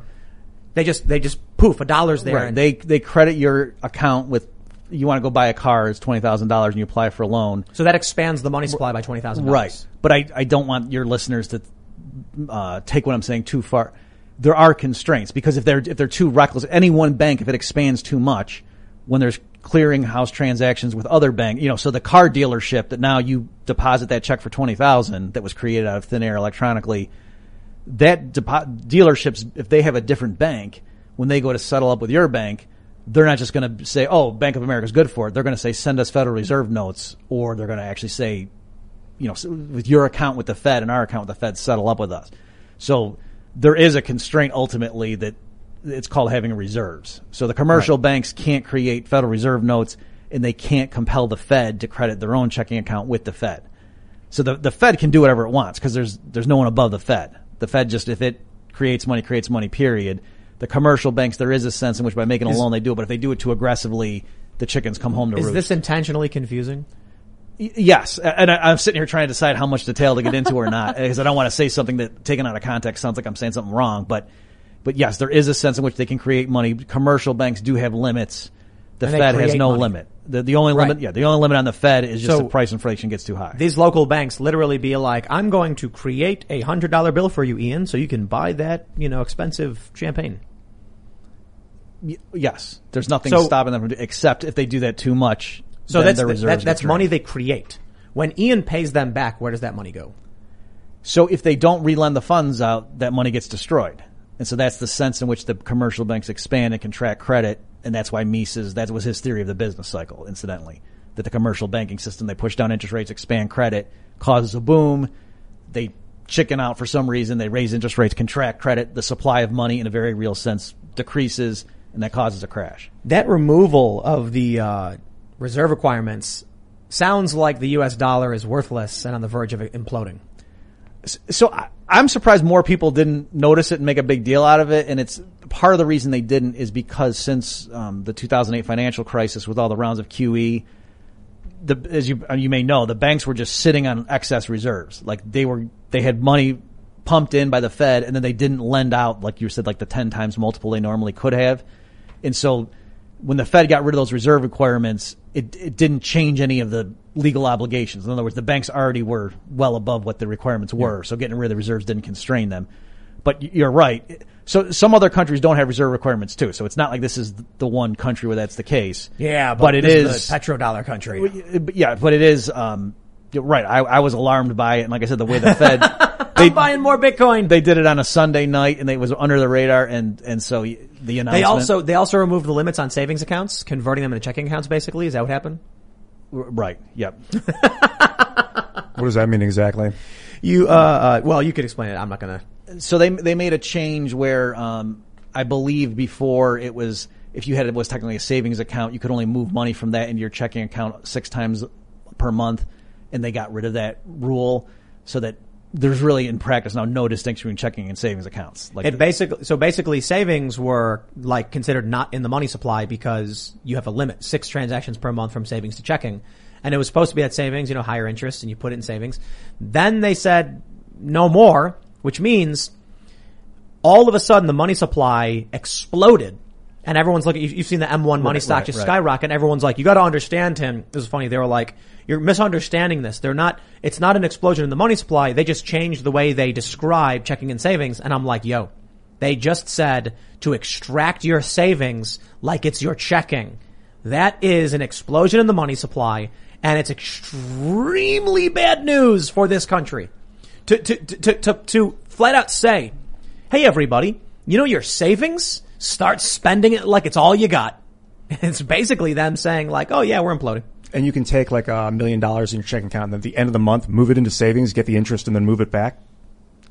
Uh, well, if you did that, you'd only get it for the, the brief Oh, time you had it in Yeah. there. You know what I mean? But to your, so I'm, that, that's right. So let me just give you mo- my take on that. So just for the people that, uh, listening, M, so M1 is one measure that includes checking accounts, but not savings accounts. M2 included savings accounts. And so you're right. If you look at graphs, you know, it's going along. And then in 2020, all of a sudden M1 goes through the roof. And so people were alarmed. And then you're right. The apologist for the Fed was like, Oh, you right wing nut jobs, whatever. You're always freaking out. It's just a, a statistical, a redefinition. but even if you use the old definition, M1 still went up a lot. Oh, because yeah. you know what I mean? So And to- it's still at a speeding, angle speeding up like crazy. and like 'cause M2, which the definition change didn't affect, also spikes. And so I think partly Tim, maybe the reason they did that was to have an excuse so people wouldn't be panicked by the spike. You know, I I can't prove that obviously, but mm-hmm. it was convenient that people were, oh no, no, when it was like half the spike was because the, you know, the money supply by any definition really did we- skyrocket. We, got it pulled up, and you can see like in uh, around March of 2020, Huh. the straight spike just goes straight up between from April to you know the month of April is a straight line up, and they're like you know the rules were changed and how we describe things, but if you look after that, April 2020 until now, the difference between before the spike and after. Before the spike, it's like this. After the spike, it's like that. I mean, you guys can see it. You don't need me to use my hand, but it's like it's slowly going up, major spike, and then it's skyrocketing And are- after the rule change. And are you looking at M1? Yeah. If you pull up M2, I don't know if you're uh, FRED or what you're yeah. looking at, but M2 is not affected by the definition change. And so you can see M2 also spiked in April 2020 to show this isn't just a definition change. They really did pump in a bunch of money. It's not as pronounced in M2, but you can Right, see there is a spike, and you can see that from then till now, it is increasing. The money supply is increasing faster than it was beforehand. Right. So there's the one shift, like you're saying, and the rate of increase. I didn't. I didn't know about that fraction, that, that reserve restriction re- Right. It was, it was right all in the same time period Wow, where they started I, doing that. If I they- had the- known that, I would have bought way more Bitcoin. and the and the also like the Fed started buying stocks. You know, like uh, they did a lot of stuff because everyone's freaking out about coronavirus, and so the Fed got No one's the- paying attention. Right, right. Wow. Well, I'm not going to give anyone financial advice, but I keep, uh, you know, I'm, uh, we've been uh, expanding the business and I'm, my attitude is like hire people, you know, um, you know, expand our facilities, get more equipment. And people are like, you know, don't you want to, like you, you, th- there are questions about how fast we should be trying to expand and what we should be trying to build. And I'm like, look, I'm not going to sit around on this stuff when inflation's as high as it, as it is. We're like, Ma- we had Max Keiser on the show and he said real inflation's probably closer to 14%. Do you have any opinions on the on the inflation rate in that capacity? I mean, this is anecdotal, but when I go to the grocery store now, even and I'm not talking Whole Foods, I mean just like Walmart and whatever. I can't get out of there without spending two hundred dollars. I'm not even buying oh, meat. dude, It's I- we So we bad. we went to the grocery store the other day and we filled up our cart, and the final bill was like thirty percent higher than it was a few months ago.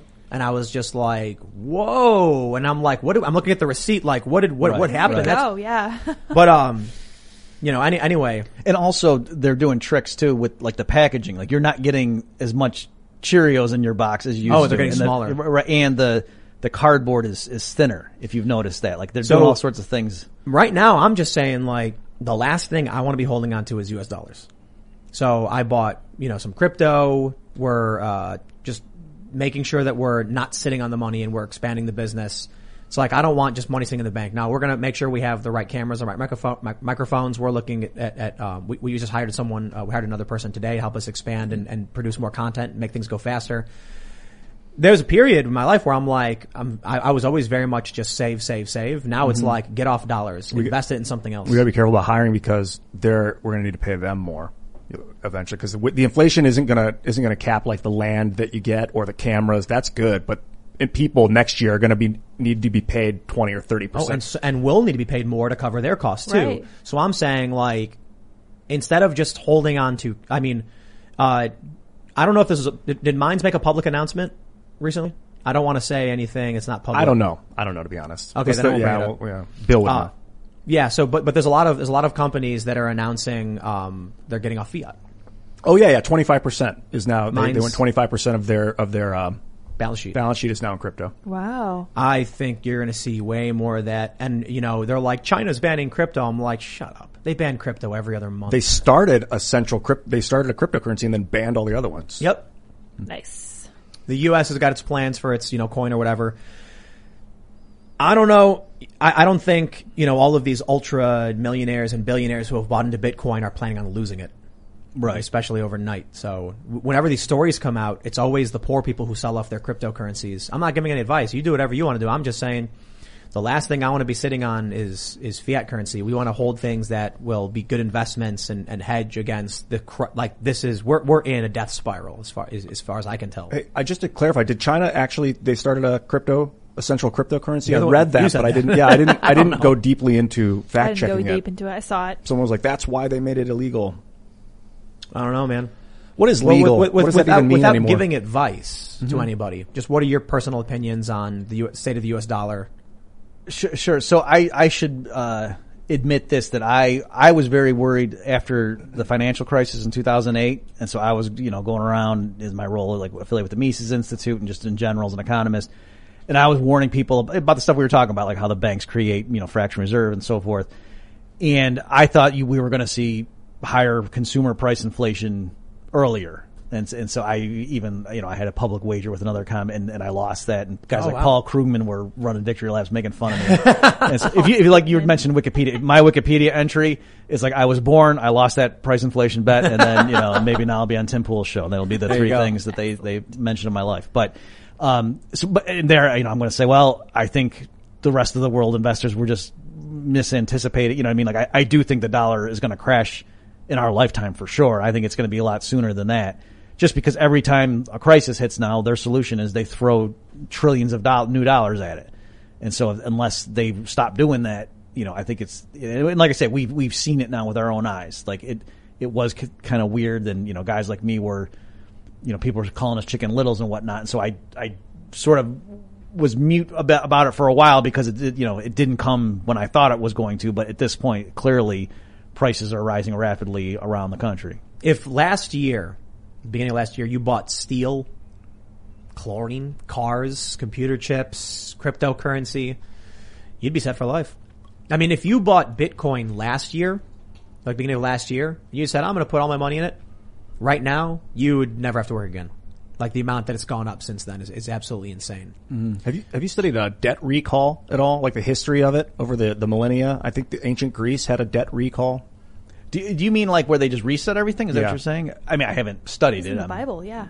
Where they're they're, and they're like, bring us all of your Like, dinars, a- like and then we're Jubilee, gonna- like every 50 years Yeah. Jubilee in the Bible and stuff. Yeah. Like, is that what? I mean, inevitably, I'm looking at this like, like it just is like I'm staring at a big pink elephant, and it is that this fiat system is going to crash. It- I- Right. So I, to me, I think that's partly tied in with this whole great reset and everything. Like, I think the people running the system know that they're, you know, they're kind of pushing it to the limit, and that's why they're trying to get, get ahead of it. And you know, this is going to happen, and then they're going to they they have things in the wings that they're going to bring in to replace the dollar. Is what is what I think ultimately is going to come down. Like they'll use BlackRock and then seize all of BlackRock assets, BlackRock's assets, and then they'll have all the land, and then they'll start renting it out to people for cheap or just for their slave labor or something. I mean, I I don't know about those particular details, but but yes, I I think they they do want to move to a society where there's a few, you know, multi-trillion at that point dollar companies in league with powerful states, and you know, and they they kind of own all the real estate and whatnot, and everybody else is like a serf, like we said, and so they're you know, and they, and they probably won't use U.S. dollars at that point. Yeah, you'll get a little book. You'll get an app, and the app will be like, "Did you get your loaf of bread this week?" And you'll like you'll go to your the store and you'll Right. scan. It, it, Your but phone. what- by the way, to to me, another thing I see is like they're trying to get everyone off cash, Yep. and I mean just little things like when I go to the ATM now, it, the options it gives me for withdrawal it only goes up to two hundred dollars. You, c- I can still type in in a different screen to get more, but twenty Right. years ago it offered three hundred dollars. Right now, we just said like that could go in one visit to the grocery store. So it's you would think. It would let you take out seven hundred right now as a, just a default option, I but it doesn't. So I think they're trying to wean people off of holding cash and get everyone just swiping cards because they can I, control I, that. I think that uh, special interests, politicians, uh, nonprofits want the labor shortage. Mm-hmm. It's forcing kiosks and self checkout. So there's a, there's a big conversation about you know how do we if, if we've got the potential for kiosk ordering at fast food restaurants, Right. How do we transition people out of these jobs? They're going to get mad when they lose their jobs. Nobody wants Luddite riots, right? Mm-hmm. So what happens is, hey, look, we got this opportunity. There's there's people are freaking out. Let's now just start sh- switching all of these things over to self checkout, to self service, to kiosks, Right.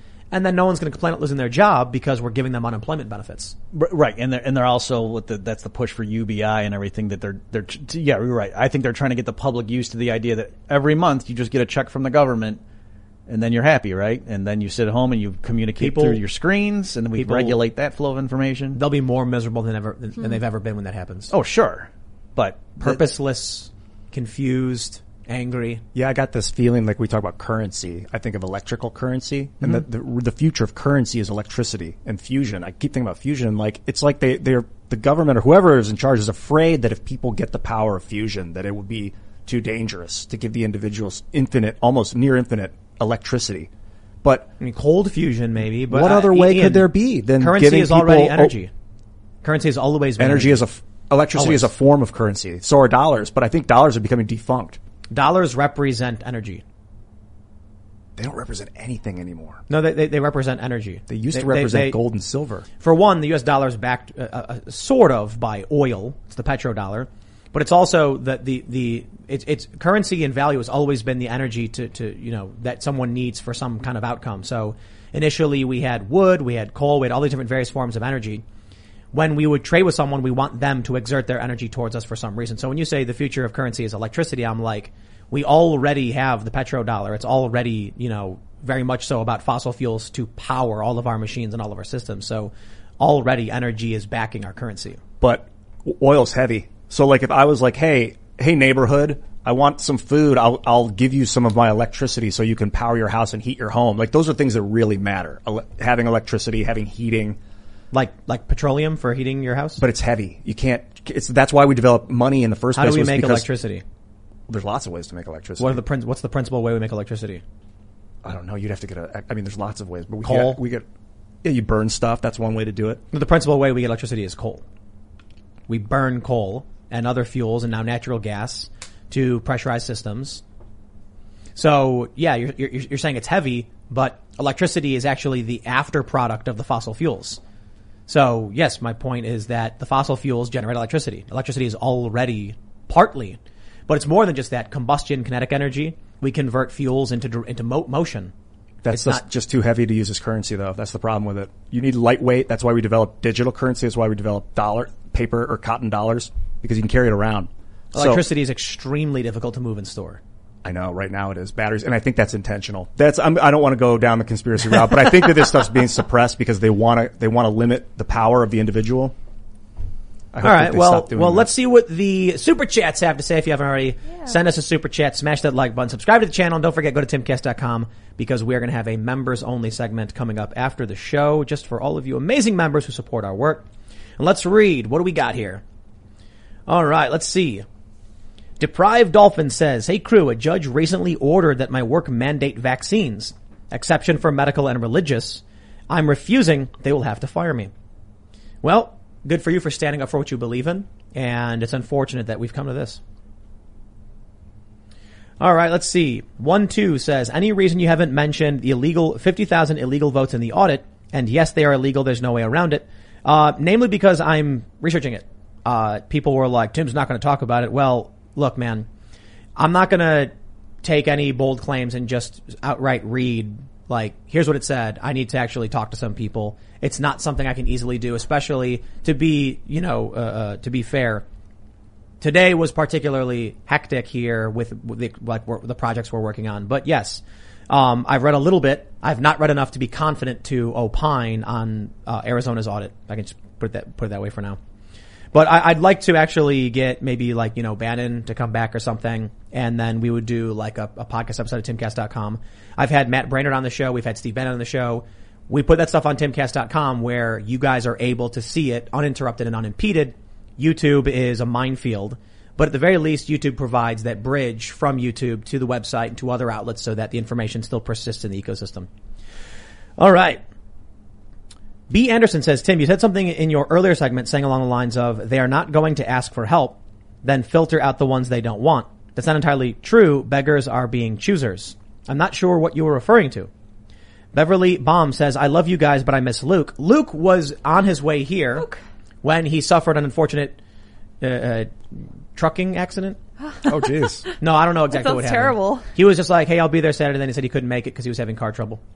So uh, Luke will be returning, and it's all it's it's it's perfect timing too because we are really close to the new studio being done. The construction is almost entirely done. We just need to set up the supports for the table. Once we do that, though, then we've got to do the camera positioning. We're gonna have like wall-mounted cameras. It's gonna be really, really awesome. The lighting is amazing. I don't know if you guys have watched the vlog, but the lighting is a ring of LED lights around the ceiling, so it's like perfectly lit. It's amazing. All right, let's see. What do we got here? John Eakin says, how would you feel about dropping the business tax rate from 25% to 5% if companies evenly distribute the other 20% among its employees? Eliminate tax deductions, and if companies don't, then their tax rate would be 30% and make Social Security opt in. Did you catch all that? Yeah, I mean, I would like to make the business tax rate zero percent, um, and so you know, but if he's given options to lower it, uh, as far as Social Security, yeah, I have a whole uh, article. People Google, you know, Robert Murphy Social Security reform. I think you'll you can find it where that's what I was trying to do. There, there's a because what happens right now with Social Security is, I think if you allowed people to opt out, they would get a higher you know rate of return on their investment. You know, just private sector. Right. And also too, the the government could borrow. I don't know if it's true right now, but a few years ago when interest rates were really, the government could have borrowed on better terms from just private lenders than it was implicitly paying workers. In, other words, when you when they take your social your payroll taxes, your contributions, and then they promise you benefits down the road, implicitly they're forcing you to lend them money. Right. And so they were actually paying a higher rate of return on that than they could l- borrow in the, you know, out in the regular debt market. So it was like a win-win thing where let people opt out and that would just, you know, it would, fi- it would fix the finances or it would improve them and then you know, allow people more f- flexibility. All right. Andrew Kramer says, did you guys see that Colonel Stuart Scheller is being incarcerated for speaking up about the military leadership's failure regarding Afghanistan? I did not hear that. Did you guys hear that? No, I didn't hear that. Okay, that's I'm crazy. look that up. Joseph Henson says, it's been a hell of a ride, boys. Yep. True that. Trevor Ellis says, Evening Tim and crew from Canada. As a construction contractor, I've been refused service from local suppliers because I refused the jab. 20 year relationship gone. The fear mongering is real up here. Oh yeah, man. All right. James Johnson says, just watched Stargate episode that alternate Earth dimension had suspended all assets of democracy. Almost had an anxiety attack. You ever see uh, Stargate SG-1? I, I have. I don't know that episode though. There's an episode where uh, it's in I think season two, maybe I'm not sure, maybe one. Um, Daniel goes through what's called a quantum mirror, and he goes to an Earth that's under alien attack. So they've suspended basically all rights. And they're like, we have no choice. There were riots. They, they, they wouldn't support the war effort. We're about to be wiped out by an alien race. And so you're like watching um, the American president and these people give you their justification where they're like, we have, we have to do it. Otherwise we die. They had to divert like 80% of all electricity towards a system to like defend themselves. So everyone's working around the clock, slave labor. Otherwise the aliens destroy the planet and FYI, if aliens attacked right now, we are doomed because we sit on a stupid centralized electric grid. Come on. Seriously. They'd come and they'd be like, oil production, over. And then we'd be like, oh no, what do we do? yep. All right. I Bloodroot says, Grandpa with dementia passed Saturday. Alone in an NJ hospital. Luckily, my dad got to see him a week ago. Hospital won't let priests in to perform last rites. He's cremated, but no funerals, wakes allowed anyway. Thank you for keeping me sane. Love y'all. That is brutal, man. I am sorry, to hear that. This, this is, it's, it's, a, it's a purge, man. It's a culture revolution. It's it's just everything all rolled into one. We're watching a slow motion fifth generational uh, um, coup revolution, whatever you want to call it, in every facet. It's political, it's cultural, it's financial. It's happening right before our eyes in slow motion. I feel like we're watching the puppets dancing and that we have the opportunity to build the puppetry, the puppet master with technology and the code, software code. But a lot of it's what's, what the puppets are doing when in reality you should be focusing on the puppeteer. Hmm. Yeah, it surprised me how fast they. I wouldn't have guessed a year ago that they would have federally put out like the vaccine mandates and whatnot. I'm I'm surprised, given the opposition to it, that how how aggressively they're pushing that. All right, let's see what we got. Toby Walker says there are numerous open source versions of Unix, but yes, Linux was originally a hacked and reverse engineered Unix, enhanced by Richard Stallman. The GPL license is a special thing. Please check it out. Should we make Linus Torvald a saint? a saint? Why? so. Saint Torvald? He, he built, he built Linux. You know, like it- well, um, he saved a bunch of corporations untold sums of cash. He's a So lot of good. I went to So um, Stallman. I can't remember what store I was at. It was at a big chain store, and their self checkouts were running Linux. I mean, they all do. But something happened where it crashed, and it was very obviously you could see the Linux screen. And then I thought it was funny, and I was like, "Oh, look, it's Linux." And like one of my hacker friends was like, "Why would they spend money on closed source proprietary software when Linux is free?" And I'm like, "Oh yeah." Hmm. So when they've got to operate, you know, 500,000 terminals at all of their chain stores around the world, use the free software instead of paying ridiculous sums, you know? So there you go. Crispy Cade says, Tim, have you seen the quote, talk while it's still legal shirt Rihanna wore? She's also siding with Nicki Minaj. The culture war is turning. Or maybe, I don't know, maybe these people have never trusted the government. You know, maybe these, these, you know, uh, I, I mean these people as in like Rihanna, Nicki Minaj, and, you know, Lil Wayne, this crew, these, this group of, of individuals and friends. Not to mention, I think it's fair to point out Joe Biden saying the Tuskegee Airmen when he meant Tuskegee experiments, but the Tuskegee experiments a good case of, you know, the black community not trusting the government. Glacia says to Ian, a parallel internet might even be necessary by this point. Look up Project New IP by Huawei that will be voted by the ITU in 2022. It acts as anonymity and no endpoint buffers against viruses. Whoa! Interesting. Yeah, there'll probably be um, near infinite amounts of parallel internets running. All right. Edward Saucedo says COVID camp in Centralia, Washington is looking for an isolation and quarantine strike team member. Job. DOH 5814. Yeah, people are tweeting that like crazy. You see that one? Uh, There's like a job opening for a Somebody tweeted at me. isolation and quarantine strike team member. I didn't look it up, but you know. All right, let's see. Andrew Broswell says, your impressive top tier Austro-Libertarian podcast, podcaster collection is nearly complete. now that you've had Bob Malice, Dave Smith, Peter Quinones, and Scott Horton on, the only person you're missing is the heroic Tom Woods. Ah, I knew it. All right, uh, call him up. We'll have to I get him. know. Have you guys been in a room together, all you guys? That'd be fun. Yeah. no, we thought it'd be too dangerous for the Yeah. liberty movement. So Yeah, oh, right. yeah, yeah. It's how they they fly the president and vice president right, separately, exactly. right? Yep. You can't have them all in the same place. All right, let's see. Track Media only says ask South Korean and Taiwan how separation's been working for them. Then with the U.S. gone, how about Russia has treated borders since USSR broke up? Long-term loss for short-term gain at best. With China waiting, it isn't even that. Um, I'll put it this way. I think the U.S. breaking up is dangerous and terrifying because China just sweeps it and takes whatever they want. So, not good in the long run, but what's the alternative? International conflict with China? It's got to be something new that hasn't been thought of yet. a some kind of messiah-like figure returns, a Superman or a, a saint figure. Yeah, like the second coming that convinces everyone that they are the second coming. What? We're all fingers of God, man. What, what could ha- what my hope though on that Tim is that like like we say Texas or other states break away and then yeah on paper it looks like oh so now if the U.S. empire falls China takes over and that certainly will happen I think the Chinese you know will be the people in charge of the you know 21st right, century but like a free Texas let's say that it's so productive and you know if they really are free you know the freest country on earth then that in other words, the statists underestimate the power of actual freedom. And so Yeah. on paper, they're like, oh yeah, go ahead and break away, you idiot. What are you going to do? 30 million people or whatever. But 30 million free people can do a lot more than they oh, yeah. realize. Yeah. Turk Longwell says, Tim, Ian doing live searches was a good call. Well, that was entirely Ian. He brought his computer up one day and started searching for stuff. Great. It's good for us and him. LOL. yeah, that's for sure. Great guest too, sir. Thanks for all the different perspective. F Sour Patch Kids. right? What? I win. Oh yeah. I have more followers than they do.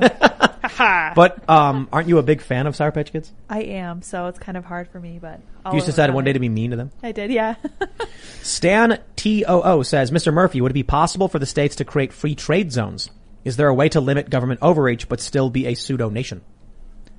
Okay, so I'm not sure if if he's talking about the context of our discussion of secession. So clearly, like if Like the Texas states break were to apart. break away, then yeah, I would tell the the Texas government at that point maintain free trade with all the other states, you know, and maybe Washington to punish them would not do that. Just like with Brexit, like that was the big that was one of the things that the you know the European Union said is well if you guys break away, you're not going to have free trade, and then I don't know what the status of that bluff is at this point, but yeah, I mean, as an economist, free trade standard, that's one of the things that made the U.S. so pr- productive and rich was that internally it was a giant free trade zone. So if, if any of these places do break away politically, still have free trade with all and, you know, and relatively open, you know, coming and going. So, you know, so that's, that's the thing too, to maintain a, a free society, you're just politically severing. That's the thing. It's, you're not, it's not isolationism to say we're going to stop sending our money to Washington.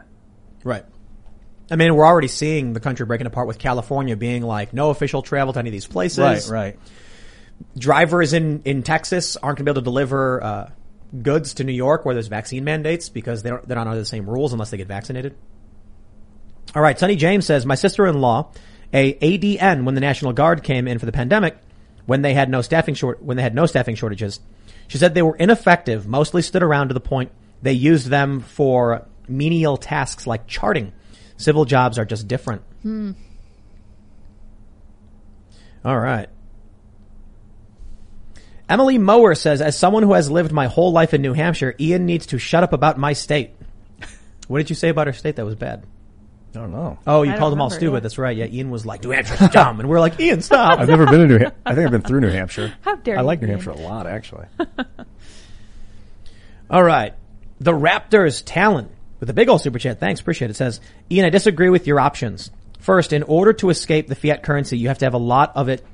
You have to have a lot of it to work with. Not everyone has that. Second, it's nearly impossible to get the funds to escape the power grid. And third, cryptocurrency, as I understand it, only works in a society that does, that does not have a concept of scarcity. Um, why, why is that last point? I'm not sure I understand that last point though. That was Cryptocurrency only works in a soci- society that does not have a concept of scarcity. No, sure. Bitcoin is a scarce resource. Yeah, I don't Right, I think would think it'd be the other way around. So I don't get Yeah. what they're saying. Like that's the whole virtue of Bitcoin is it's absolutely scarce.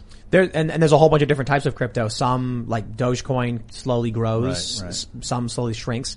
There's a what is it like? Is DeFi like there's a deflationary c- token that is just you buy it and then it's guaranteed to deflate. So That's it's the way. That's the way to do it. That seems like a silly reverse kind of. It like- disincentivizes holding it. That's the key. You ah. want Right. to not hold currency. You want to keep keep it moving. Well, no, but like uh, a a currency that's slowly uh, uh, vanishing becomes more and more valuable. So people will hold it. And you can create more. I, No, I no, no, no, no, no, no. You can't create. That's the point. There's there's certain tokens they made that slowly burn. Every time a transaction happens, a portion of it gets destroyed, so that over time there's less and less. And if there's a, a culture building around it, and more demand for it, but a shrinking supply, the value goes up. Mm-hmm. So you could buy one and then wait a year and then it'll naturally be worth 10 times or something. He's right that what I was saying isn't uh, triage techniques. These things that I said, like getting off the central grid, getting your own food supply. These are like endemic solutions. But as a triage of what to do right now, I don't know. I'm at a loss. If you got, t- I'm I'm listening. I don't know. man. I, I kind of feel like we can sit here and freak out about China and those other countries all day and night, and I think it will be really, really bad. But it just kind of feels to me that the path we're on, there's there's no exit ramp. Like Texas is already doing the ATF law thing where they're like, we can do our own suppressors, ATF be damned. New Hampshire is overtly like, we want to secede. Well, a a handful of people in New Hampshire, but the Free State Project, very mm-hmm. much so. California, I mean, they're banning travel to other states. Already people, like states in this country are like, we don't like you, we don't want to work with you. Hmm. So if, if this just continues the same way it's been going, it ultimately just results in states being like, yo, we out. And then what? I think we'll be fine here in the U.S. for some time. But if China becomes, you know, stays on top and begins exerting influence in other states, they'll instantly get influence in the West Coast where they have tremendous pressure. And then they'll slowly start coming in. Europe will be too weak to do anything. And then China becomes the global dominant superpower with military bases everywhere. Let us not forget the cartels. Ed Calderon, shout out last week. Fantastic episode. Go check it out. I highly recommend if you didn't see it yet. But I mean, that's like a government itself, and it's Yeah. right on the border and within our country. All right. See, uh, MCOFKI says, Tigtow, Texans going their own way. That's right. I like it. Kennedy Marine Detailing says the tyranny Athens imposed on others, it finally imposed on itself. Thucydides. Hmm. Very interesting. Sarah says Conch Republic 1982. True secessionist movement in Florida Keys in response to federal government overreach. I don't know anything about it. Do you guys know anything about what's it called? Do you know about it? I don't know about that. No. The Conch Republic 1982. No. Logan Culver says, Tim, today I joined you in the 35 year old camp. Have you watched the Monopoly on Violence yet? Mr. Murphy here is excellent and it love you guys. Dave Smith 2024. And then there's a, I think it's a black flag and Yeah. a gorilla. Mm-hmm. Excellent. This here says from ConchRepublic.com. It's a micronation declared as a tongue-in-cheek secession of the city of Key West, Florida, Awesome. from the United Oh. States in 1992, and it's been maintained as a tourism booster. Oh, for the I love city. it. You guys ever hear of Christiania? Uh-uh. In, uh, it's in Copenhagen. Up in Denmark, yeah. Yeah, it's like the free zone. It's a small little area that doesn't abide by any of the laws or whatever. And I guess you just go in there and then you're, it says now leaving the EU when you walk in. And I guess the restaurants there don't pay taxes or something. I don't know a whole lot too much about it. I've actually been there several times. It's a really cool place. Good, good French fries and sh- I think I had schnitzel. I can't remember. But yeah, it's this cool little place. There are people who live there and it's like, um, secessionist anarchist community. So it's not tongue in cheek. They really don't pay business taxes and whatnot. That's that's what I was told. Mm-hmm. There's like a skate park there. You can just walk in. It's like they built a skate park and it's indoor, and you just like go in there and skate. It's fun. And then there's some businesses that operate in there, and my understanding is they just tell the government to screw off. Yeah, bunch of houses there. Yeah, so I think you know you guys are right that it in practice probably instead of like a formal vote and referendum, you know, it, it it'll be more just people just not complying with you know local people, especially if they're in rural communities, But it's- not but it's- going along with stuff. It's not. It's not. Even, I don't think it'll be conscious. Mm-hmm. I don't think it's going to be one day someone just goes like, you know what? I hereby decide I'm not going to follow. I think one day someone's going to be like, you know, there haven't been any feds coming through our part in a long time. I haven't seen what they do. And you think think about it this way: when people just drive cars and they speed, Right. everyone speeds five miles over, and they're like, I'm not going to get pulled Anarchy. over. Sometimes the cops do, but it's because people don't have confidence in the government, the police, to actually be able to stop everyone going five miles over the limit. So everybody just does it. Right. And then it's safer to go five miles. You want to match the speed of all the other cars, even if they're going over the speed limit. That's the safest thing you could do is match traffic speed. Mm-hmm. If the t- if today every cop said we're going to pull over anyone going over the, over the limit, they would not change a thing.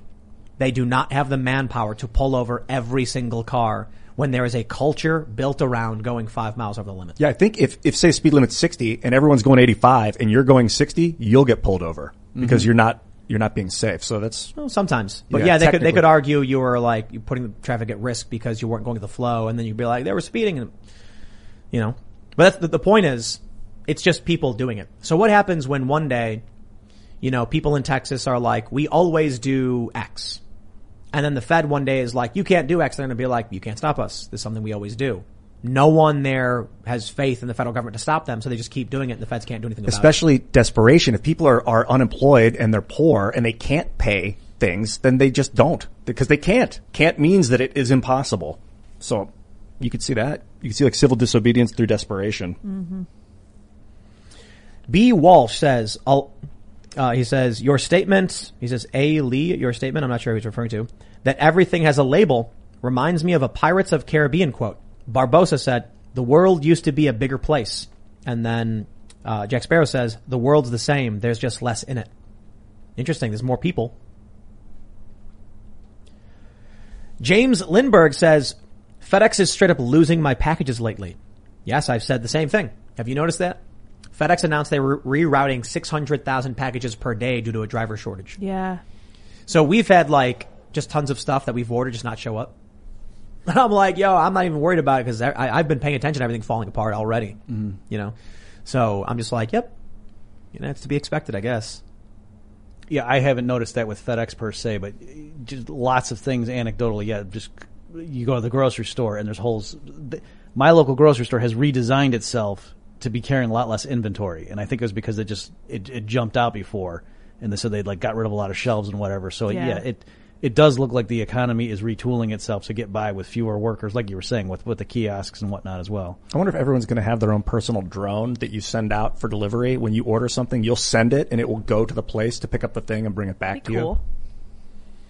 Angela McArdle says, Bob, what do people mean when they say they believe natural rights are real?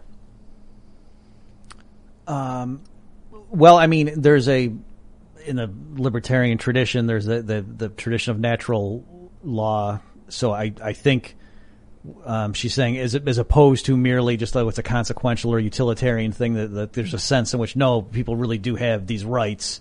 And it comes from natural law, whether you believe in God or just the, the nature of you know human beings and their essence. So I I think if someone says that, that what they're trying to stress is just like two plus two really does equal four. That's not just a social convention. We don't just say that because, you know, the economy grows faster if we all pretend that it does. Like it really does. There's an absolute there. So I, I think if I'm understanding her question that she's delineating some people believe in rights like that really is something intrinsic to human beings by their, their nature as opposed to this is a, a fiction perhaps or a convention that leads to, you know, things we like. Yeah. Tyrannus says, who made the painting behind the guest, the canine skull monster? That is the Snow White zombie apocalypse art. I don't know the artist, but that is a comic series by Brent Lengel that I, uh, I, I helped kickstart. And there's a couple of them. And so we got this, this big awesome poster. I thought was really cool because I, I thought it was fun. I think the art is fantastic. And, uh, what you can't see, uh, so you, most of you can see the, the creepy G Prime 85 George Alexopoulos paintings all over the place. Uh, or I should, I shouldn't, they're, they're, they're digital. I don't know. They're not paintings. But we do have a painting we got of like this cool aurora borealis you can't see. It's uh, actually maybe I think when- that shows up That on camera's that one. not on. Yeah. yeah, yeah, it when- shows on yeah. You other can see it when Ian's sitting in the other chair. So we actually have more than just Joe Biden, you know, eating kids or like stealing the blackness from a woman. That is our theme, apparently. We're, we're- and we're definitely going to do some more art with the new studio room. We're going to do like a 3D printed Timcast thing. That'll be a lot of fun. Or maybe resin printed. That was Yeah, cool. all That'd be sorts of stuff. We can have like a, a cycling art center that's like changes every week or something. We're gonna put little shelves with little stuff on it, maybe like a the, the gorillas over there on the shelf, things like that. So we have a, a slightly bigger room in the new studio. It's gonna be fun. It's um actually maybe a little narrower, but a lot longer. Well, a little bit longer. yeah, we're in an A-frame. The that, that other one has a flat roof, but it's higher. But Should- not the A-frame. It's not as high as the A-frame. Right. It'll be interesting. It'll be interesting. But uh, yeah, check it out. It's uh, Snow White Zombie Apocalypse. Jay Rich says, buy crypto now or be a slave to those that did. Straight up, time is running out. Jay Rich, that's financial advice. People are going to now file suits being like, Jay Rich told me to buy crypto. I'm kidding. All right, let's see. Flying Raptor Jesus says, we don't need secession. We need the country ran like it was supposed to be. Every state governs itself and the Fed has no power over them. They have too much power and they make states turn on each other. Yeah, the, the, the, the, the Fed's too, has, has grown too, too uh, encumbering. I think. You know, when, the, when the idea was like a loose federal government, it made sense. The states did their thing. Now it's just, you know, the, the federal government is basically the country and no one cares about the states anymore. Yeah, just to give people an anecdote of how much. So th- that's the thing. Like people when they re- when you learn in school like about checks and balances, it's always like the federal level but federalism used to be the big thing, like the difference between what the federal government could do versus the states. And just to give a quick example, my understanding is in the Eisenhower administration, when they built the interstate highway system, they actually had to defend that by saying, oh, well, if we got invaded, it'd be easier to move troops around. So national defense, that's how the federal Yeah. government has the authority to build highways. Yep. Like that was the level of discussion. Whereas later, when they, someone asked, I don't know if you guys heard this, some reporter from a, like a conservative news site asked Nancy Pelosi, where in the Constitution does it give you guys the authority to do Obamacare or Affordable Care Act? And she said, "Are you serious? Are you serious?" Like she thought it was a joke. Like, what do you mean where in the Constitution? Like that was the Yeah. level, The federal government can just do things. right? Like the Rule idea that, that she had to justify, like, no, it's it's, it's you know healthcare, of course. Stephen Whedon says, Tim, do you think there will be a solar flare next year? I have no idea. Is there going to be a solar flare next year? There's there's lots of solar flares all frequently, right? Should we build a Faraday cage? big hard? I thought ones? we were going to build a Faraday cage. I don't know where to put it. We'll do it the new the the, the new uh, place where we're building. Yeah. We'll build a we'll create we'll make it we should make Science and center. You know what we should do? It should be a Faraday cage with a small Faraday cage inside of it and then a Faraday case cage inside of it. Oh yeah. So in the triple layer Faraday defense, we'll have like a laptop and a cell phone. Yeah. Because in the land of the solar flare destroyed computers, the man with a laptop is king. Mm. Sonny James says Rockefeller once believed oil could cure cancer. This robotics of the future proponents think the same thing. My thing is we've seen how the state treats non-essential workers already. I have no hope for what they do to us when the robots actually take over our jobs. Well, haven't you guys played, um, Detroit Become Human or what it was called? Where like the, the robots become sentient and then, you know, they're trying to escape. They're being oppressed. All right. Let's see. Matthew Hasselhorst says, I told a leftist peer at work about Ed Calderon on your show. He didn't believe the violence is as bad as it is on the border because Ed is on your right wing show. He says the border is the same under Biden. That's just f- factually not true. Correct. Yeah, under Trump it was bad, the worst we'd seen in a long time. Um, I believe it's substantially worse now, and it was worse sooner. Interestingly, under Trump, there was a major spike, seeing some of the worst levels of illegal immigration, but Trump was freaking out about it and trying to stop it. So at the very least, you could say he had that. But with uh, with Joe Biden, the surge actually happened earlier, and Joe Biden literally said we should surge the border. The people who want to come should. I mean, that's a quote. We had Alex Jones on the show, and he said it, and we looked it up. All right, let's see what we got. Wait, what's this? Derek Elwell says, "Did that guy spend twelve hundred dollars on three identical super chats? Really? Where? I want to see that. Whoa. I don't know if I see those. I don't know. Not. Yeah, no, that's not that's not true. I think you you have incorrect data. That'd be great though. Everyone, give us all the super chats. Caleb Goforth says, "Hey Ian, I'm from the Youngstown, Ohio area. I'm a welder. Would be cool to talk about the big resignation of cops in the area and the Rust Belt in general. Would also like to give perspective on being mixed in America. Interesting. Well, um, you check the spin the UFO email, don't you? Yeah, I do. Spin the UFO Yeah, at send it over gmail.com. General show inquiries and That's tips. right. All right. Brandon McN says, Tim, we have, we have to have an open platform solution. I work for one of the big IT providers and they're all having integration difficulties. Interesting. Yeah, Fediverse is something we're working on right now, and it's coming along swimmingly. Nice. I think it's simplicity too. It's going to be a lot easier to do. It's just about coordinating it at this point. Mm-hmm. All right. Let's see. We'll grab a couple more. Jack Straw says, ask Bob to do karaoke in a bonus segment. Do you sing? Yes, I do. Oh, really? Oh. Is that, is that, I, I, I thought that was maybe like an inside joke or something or a, No, I, I I used to after like Mises events, I would start, we would like take the kids. This is my younger days when I had more energy. We'd go out to All the right, karaoke on. bar. Oh, okay. All right. There you go. There's some footage of me on YouTube. So yes, I do sing. Very cool. Tom Balzer says, Bob, do you plan on moving to Texas or are you a bystander in the secession movement? We're actually moving to Florida for family reasons. So I, I did realize that yeah, if I'm pushing the Texas thing, that's going to sound. But no, I I still think Texas should secede. All right. Under 100 calories says, Tim, soon with the rising unemployment, it sounds like the plot for Detroit become human. Hey, see, you just brought it up. There you go. All right. We'll do, uh, we'll just do, uh, one more. Adam V. Artori says, you guys should ADV China on as a guest. They lived in China for a while and have some great insights on China and its government. fear Chinese soft power, not its military. And I think that's exactly what we're experiencing. Soft power. Economic, cultural. They're turning our movies into Chinese propaganda. I mean, they, they got it. They got our basketball stars, our billionaires all saying, oh, China's great because they're, they're getting value from it. And that's the weakness in the system. There was I forget the name of the movie. There was a movie out recently that had Arnold Schwarzenegger and Jackie Chan in it, and it was like you could see, um, Oh, you know, it was some action film. You know, it was a cheesy action film, whatever. It was okay, but there were parts where it was clear that the actors had been speaking in Chinese, and then they dubbed the U.S. and so presumably in China they did the reverse. So I thought that was a great harbinger of the future of like the melding of Yep. you know like major blockbusters and that. In other words, like thirty years from now, I think the way right now it's like, oh yeah, America runs the blockbuster enterprise. I don't think that's going to be the case anymore.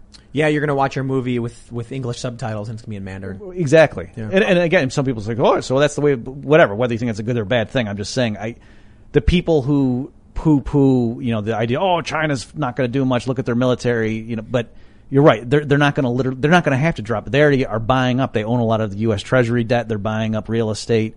So they, they don't need to come in and drop bombs to, you know, take over in a, in a soft way. Yeah.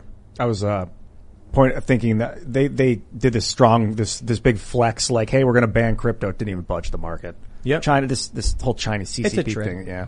All right, everybody. Thanks so much for hanging out. It's been a blast. Make sure you smash that like button. Go to timcast.com, become a member because not only will we have a segment coming up around 11 or so PM, but we have a massive library of like hundreds of segments with all of these different guests. Check out the one we did with Alex Jones because that was like an hour and a half long and it was crazy and I have no control over that conversation because he is just, you know, he is a gorilla and he controls the conversation. You can follow me personally at Timcast. Subscribe to this channel. You can follow the show at Timcast IRL.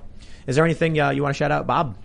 I would just point people to my website, consultingbyrpm.com, and that's where you can get access to all my stuff. Cool. And people can follow you on Twitter. Yep, Bob Murphy Econ. Dude, thanks for coming. Dropping the knowledge. Oh, sure. Thanks. This was, this was a blast. Thanks uh, for having me. Follow me at iancrossland.net, Ian Crossland everywhere on social media. Thanks. Yeah, I really enjoyed this conversation. I was a lot quieter than usual because a lot of it was way over my head. This is what happens when super smart people come. But you guys are more than welcome to follow me on Twitter at Sour Patch Kids.